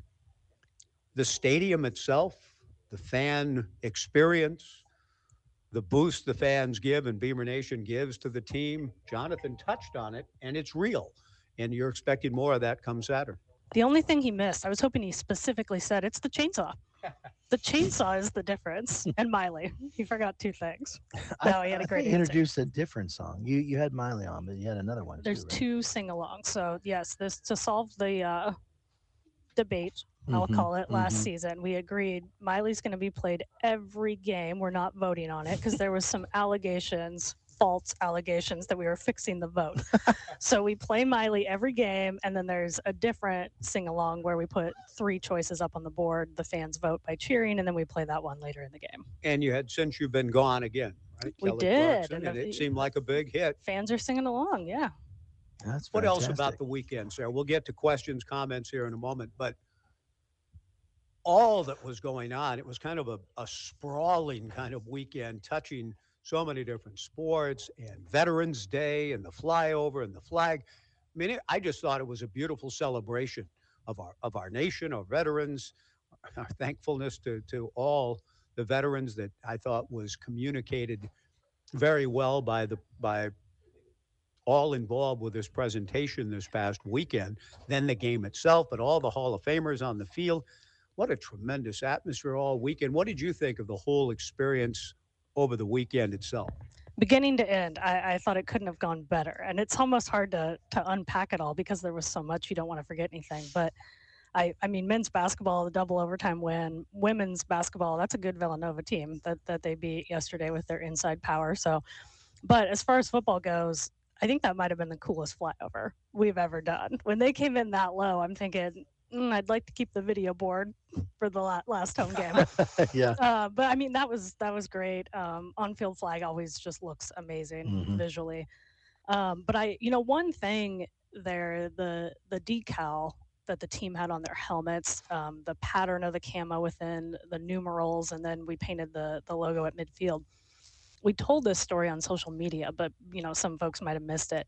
That camo pattern, the shapes within there are actually the shapes of counties within the state of Oregon. Oh. And so it, it was done internally by by Keith Warner, our graphic designer, and just done so well and meant to represent, you know, those from all over the state who have served in the military. Who who paints and does field painting and stuff? Because I mean, just not the average paint job person, right? No, that's that's an outside group and we have them every single time we're doing something on the field because they definitely know what they're doing. Yeah, that's really good. Should we start in on the on the thing? Uh, Tyler wrote in to say a bunch of stuff we can talk about besides outside of Westera, but finally able to switch my tickets last week so my dad didn't have to climb stairs. So please tell Sarah thank you for the information last week. That was where you know one one week uh, you can do things and then things happen and you can't and need need some ADA stuff. So you guys hit it right on that. Um, also, please ask Sarah how much food was collected in the Safeway Tillamook food drive last Saturday. Three industrial size bins were collected. So it was it was a great response, huge success. Excellent. Hopefully we we can keep that going in future seasons. Right. Thank you, everyone who contributed to that uh, tremendous effort, and thanks to Safeway and Tillamook for sponsoring the Damn Hunger Tailgate. Um, okay, let's see. A lot of these are just res- responding to what we were talking about. earlier. Here's one question for Sarah. I have not cleared this, so let's see here. Uh, from Dave. I could clearly hear the chainsaw from my house on Saturday. This is the first time I've heard anything from the stadium this season. That sound system might need some more adjustments to avoid complaints from Northtown. I live in Northwest Corvallis off Circle Boulevard near the Osborne Aquatic Center. That's way out there. Have you It's heard? not too far. I mean, that's I used to live like up there. half a mile as the crow flies, right? it's not very far. I well, man, this is. I'm gonna have to behave here in my response because yes, we have to keep the volume at a safe level, but it's like, man, if you're gonna hear one thing across the city and you're gonna hear the chainsaw mm-hmm. noise, it's like a rally cry, right? It's what's going on in Corvallis. We'll keep it at safe levels. It's interesting you would hear that and not anything else because it's it's balanced, right? We don't move it up for the chainsaw I say noise. turn it up. Okay, tell me as John looks for the next query on the University Honda text line, Sarah, you, it, do- you, you sort of hired or sent out a secret shopper. How did that go? Had a had a couple, but I I, I have to give a shout out to Bill, who uh, no no last name shared, but Bill walked around the stadium and checked for coffee everywhere, hot beverages, hot chocolate as well, and it was everywhere that he looked. And same with with a couple others that I had. Um, so I'm I'm hopeful that we didn't miss a single stand because I think I had a secret shopper at every one of them. Excellent. I noticed that they took away the self punching menus at the the one that I frequent the most to get a hamburger. Any reason? I mean I didn't We did. That one was way or another yeah, was that was strategic. Now they're meant to be self-serving. At that one particular location, we've had some issues with lines getting long, Mm-hmm. orders getting in so quickly on the self-serving kiosk that then your back of house, your kitchen isn't keeping up with them. That led to delays in the food. So we just and that was also part of the coffee issue. So folks weren't coffee was an option on there, but it was a one more kind of click touch to get to it. Mhm. Um, so we just flipped them around at that one location, and it went a lot smoother this game. Yeah, the lines were straight and they had a whole bunch of burgers and fries already done and under the heat lamp. So it was it, there was not a huge crowd. It was great. Sarah, how did in your in your experience the sound system that you were made adjustments to and added elements to it? How did that work out based on what you've been hearing from people? It was better, um, you know, probably a quarter and a half. I would say it was definitely improved. And then we started getting, you know, you can test it, and then you get a full stadium in there, and the sound waves start doing different things. So halftime, maybe just after halftime, we actually shut off the new West Side speakers. They'll be amazing when they're integrated with the real system, but when you're mixing it with a temporary system, we raised the height of the temporary system um, in order to change how that sound was projecting. I think that went really well, and that was able to, to carry us for the rest of the game. So are we is for the last home game now here against Washington? It, it will it be a similar type of uh, system that you have going Saturday? it will, yes. And you use you do it during the game so you can use the crowd as guinea pigs for how full stadium does, right? Yes, we you know we have our sound technicians, but then we bring in an outside group. But when they're testing it during the week, Yeah. it's em- it's an empty Right. stadium, so it's a little bit different. For Sarah, uh, love the flyovers this year. Please tell us logistics of transporting the flyover crew to be on field later in the game. So they always land. Well, I shouldn't say always. It depends on the aircraft. Sometimes they end up landing in Corvallis, Salem, or Eugene, and then they'll they'll drive to the game, and we're happy to give them some comp tickets and thank them for what they did. Okay. Sarah, while while you look up the next one, John, another quick question about Saturday. Are there, you know, what what's happening around the game before, during, et cetera, this Saturday? The Huskies in town at 4:30. I think the big one always at the last home game is senior day. And this, you know, we're we're still kind of getting the final names in here, but this should be a really large group that's obviously made a huge impact on the program. And we will probably start that 22 minutes left um, on the game clock. So please arrive early and, and be inside the stadium to give those guys, you know, the applause reception that they deserve. That that's the earliest I think we've ever started a senior ceremony in my time. So many, uh, so many people who have meant so much to the program that we'll get, and, and we hope that the fans will will show their appreciation. The Hall of Fame was a large class, and you had to kind of pick your spots in terms of they weren't all introduced at one time. no, and you field, you teased that, and I thought it was, great. I Yeah, thought it was great. everybody great. had their moment, but I don't think there's any doubt. I couldn't hear fully, but did Steven Jackson get the loudest cheer of all? I'm not picking a favorite. Okay. Like, It I sounded will like that to me anyway, Doc. I mean, is that possible? Nobody's See, commenting. that was quick. Ron Callan, She yay? answered. I'm not going to mess with that very quickly. top three. Okay. Steven is pretty good answer. still a pretty big physical force, though. Ah, so you he's know, I think I will I will validate. Yeah, I mean, Steven was had the, loud the largest him. response. Yes. I, I thought I liked it. I noticed you had said we're going to do things a little different, and it gave each group and a little bit more love because it was smaller. Um, okay, for Sarah, we have a great marching band. Unfortunately, the band announcer is so over the top, aver- uh, overshadows and drowns them out. Hate to criticize the person's style, but it's detrimental to the performance of hundreds. Maybe just turn the mic down. Thank you. he does an incredible job. Um, he, I think that's a sound system issue with with this year, and when you change people that are on the mic and possibly adjusting levels, so that that's feedback we can look at for this last game, and it's just how you you speak into it, right? Like I'm talking different into my headset than John is right now, so we can adjust that. He's he's been doing it for a few seasons now. Um, the guy prior to him was long time, a couple decades, so. Great personality. He had he adds does good on the fly too. Oh, so there's more for There's Sarah. tons. Okay. Well, Sarah, Many. can you hang around a little longer and double down with us on a session with Sarah? We need one final break. We'll close and get to line them up and get to all the questions and comments for Sarah Elcano. And we'll get a quick thought too about what unfolds since she's uh, external operations, external to the city of Corvallis in a different county tomorrow. A pretty big day. Yeah. President Murthy said she's expecting a win. She told Ron Callan that on the broadcast the other day. So we'll we'll hit on that briefly too, and we'll wrap things up with Sarah. If you want to call, she's got the headset on. We can patch a call through via the Downward Dog phone line, 497 5356 on Joe Radio. Unified Insurance Group is your local independent insurance agency in Corvallis, and they represent numerous insurance companies.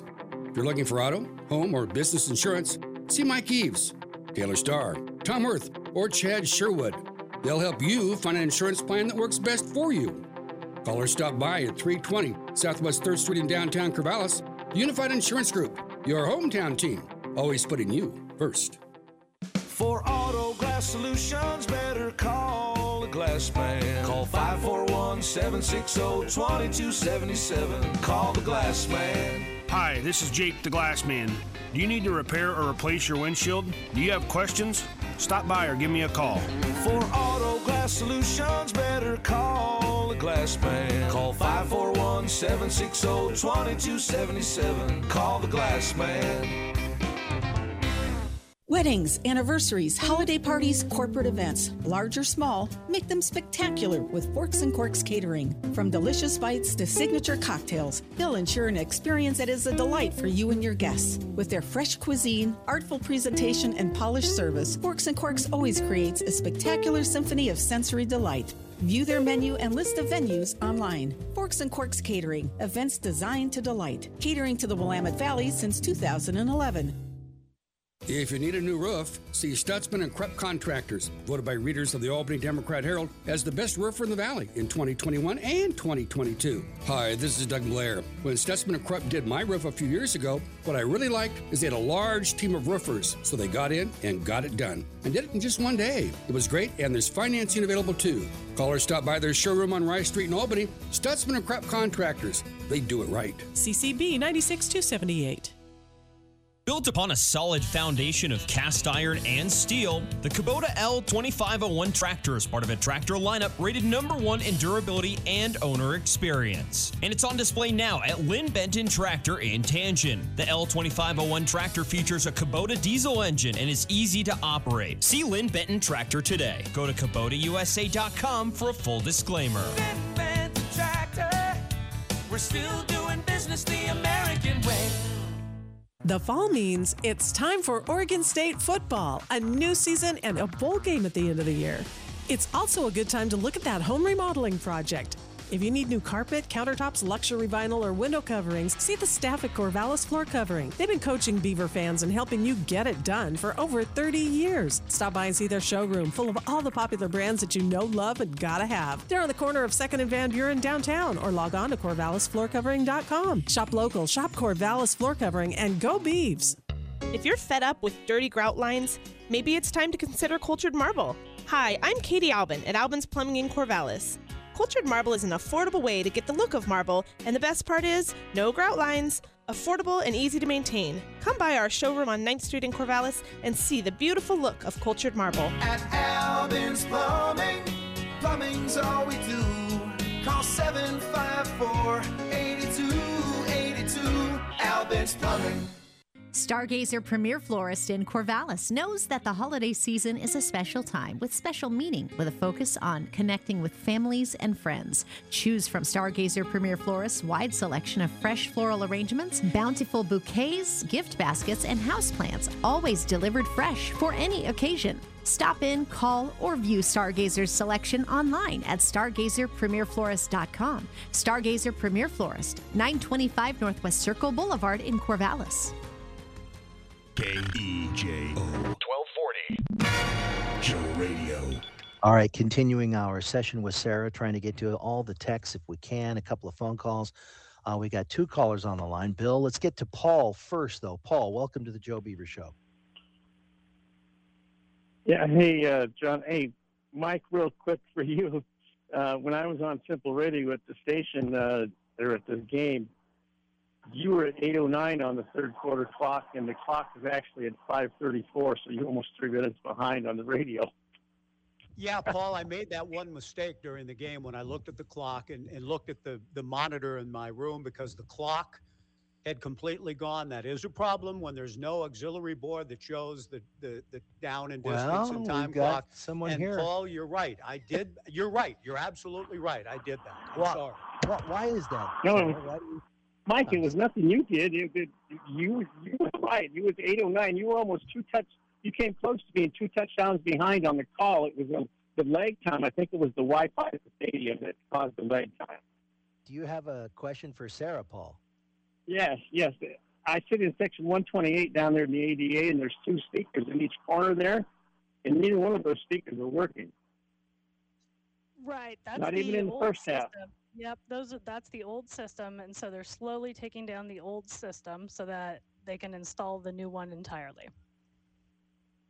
I got it. Okay, yeah, we just couldn't hear any of the calls from the from the officials. So, I mean, that that was the only thing we missed. Thanks, Paul. Thanks, Paul. We'll talk to you later. Uh, let's go to Bill. Bill Chisholm is waiting on the line. Bill, uh, do you have a question for Sarah or anybody?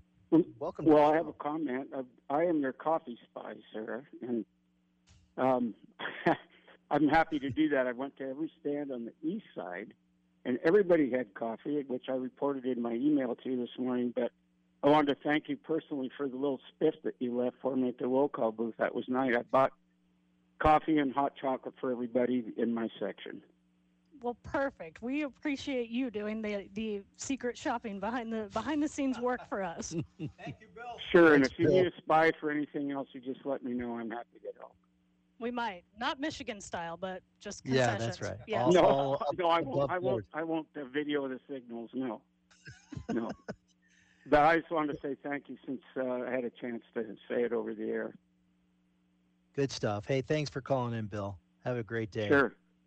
All right, so let's get back to the uh, the text here on the University Honda text line. I have two tickets. This is from Dean from Eugene. Two tickets in the front row in section 16, right above the concourse, above the students. In the past, the security people kept people from standing in the area right above the students, so our ability to see the whole field was not hampered. The last game, security did not keep the fans from standing there. Dean from Eugene. So the Stanford game is the one Yeah. he's saying the last. That's interesting. I felt like we had it better patrolled this last game than we have the other one. So what happens there, and this is this is a ripple effect. Um, so students, when we were able to sell alcohol stadium wide a few seasons ago, part of the agreement was that students would not be able to have alcohol in the student section, even if they're 21, well over 21 uh, any students in the student section no alcohol. So what we are seeing because of that, and we have seen it ever since then, um, the, the students who are 21 and want to purchase a drink can't take it down. They don't want to miss the game and stand out on the you know the inside concourse, and so they will stand above the student section.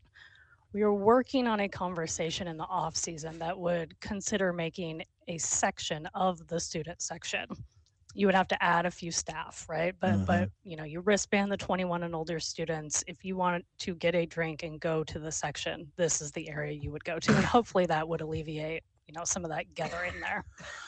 Here's a question Are you going to put the schedule up on the back of the scoreboard at some point? We are not. We are going to go with very pretty general branding there instead of the schedule. Okay. Out of popcorn on West Side upper level concessions before halftime. I will follow up on that one. Do they not Thank have you. machines or do they just have big bags? They pop it in the back and transport it to each stand. Far away. So if, if you run out, it has to come from on the other side of the stadium? No, that's the benefit to the the West Side project. So now you have a kitchen on both sides of the stadium. Hmm. Um, so my guess would be they got a bunch of calls right at the same time, stuck up in the queue, didn't get the popcorn there. Here's another sound issue 234. Sound isn't great. Reverberation. If the stadium's empty, it's fine. Any noise at all, it would help our fan experience to hear every word. The sing along hour section can't do. I I think that until next year, it's just going to be a sound issue oh, all over the place. Um, my wife went to a game for the first time and sat and said she couldn't hear anything. And I told her what's been going on. And she goes, Yeah, that makes sense. I mean, it's just waiting. What are you going to do? Yeah, I mean the only shot at it being resolved was the main parts of the system Mm-hmm. And they have not arrived yet. And plus, there'll be an installation period. So All right. Um, here's another one. Sorry to be negative. It's okay. But the sound system was still awful. Unfortunately, we were on the new side and couldn't hear any of the introductions the entire game. And the DJ still needs to play more upbeat, sing along, energizing songs or let the, bl- the band play more like they used to. okay. By the way, it's a very funny scene. It makes me laugh to see the opposing band in the far reaches of the wing. Will that be the case this Saturday? Absolutely. It's uh, it makes me laugh. Here's another one. Uh, any giveaways planned for the for commemorating the last official Pac-12 game at Reser? Jay. We don't know yet, Jay, if it's the last Pac-12 because game. the We'll brand what- could still be alive. We'll right? see what happens tomorrow. In Eh, court. What about that, Sarah? Well, John Q's up a last one. I was going to ask you about it. What about tomorrow? Its importance. President Murthy says expecting a win, quote unquote. I mean, just what are your thoughts about tomorrow in Whitman County? Um, It's absolutely a huge. I mean, it's it's as big as a non-game day really gets around here, and so uh, interested. I think we're feeling good about our chances. Um, we'll see what Judge Judge Gary decides to do over there, but Yeah, we'll we'll react and adjust, and I think there's plans to all the possible outcomes, and so hopeful for tomorrow. We hear from our friend Alan Thayer, the attorney of Innovative Law Group in Eugene, who will join us Wednesday. He said, let's just say the when comes, and and, and tell us what that. If if the judge rules for Washington State and Oregon say what has he ruled? But Alan says Washington will likely appeal that, and we we still won't have closure for a while. Is that your sense of things? Yeah, they, I mean, they absolutely any of the ten schools could choose to appeal. Um, what does the win, quote unquote, mean exactly tomorrow? yeah, we if it get- was a win, well, really, really, we're looking for two wins tomorrow. Yeah, it's a doubleheader. We because first, you know, there's there's what Washington filed, and so that will be the first ruling, um, first ruling of the day, and then they'll get into the initial case that Washington State and us jointly filed. Um, so potentially two rulings tomorrow. You could have one, and the other one takes longer. Um, appeal process would take a long time. You know, I think the one path out of that would be you know, can they come to some resolution prior to then? So we'll see. There's a lot of possible outcomes. Uh, last thing, the music's rolling. We've got about 40 seconds, and that is um, a, a- a request to keep the score on the scoreboard while you're filing out. I think it means it says, please leave our winning scores on the board after the game. Oh, okay, I see. Oh, instead of the Beavs win taking over the whole thing. Yeah. Okay. And the auxiliary scoreboard thing that Paul brought up, yeah, I mean, I, I look around at times for down distance and time on the clock at the end of a play, and with all the big plays going on, don't always see it. So I don't know if that's something that could be addressed for next year too. Something that's always auxiliary, so I don't make the egregious mistake I made. See you guys tomorrow. KEJO Corvallis and translator K229DI Corvallis. The home of the Beavers. 1240 Joe Radio.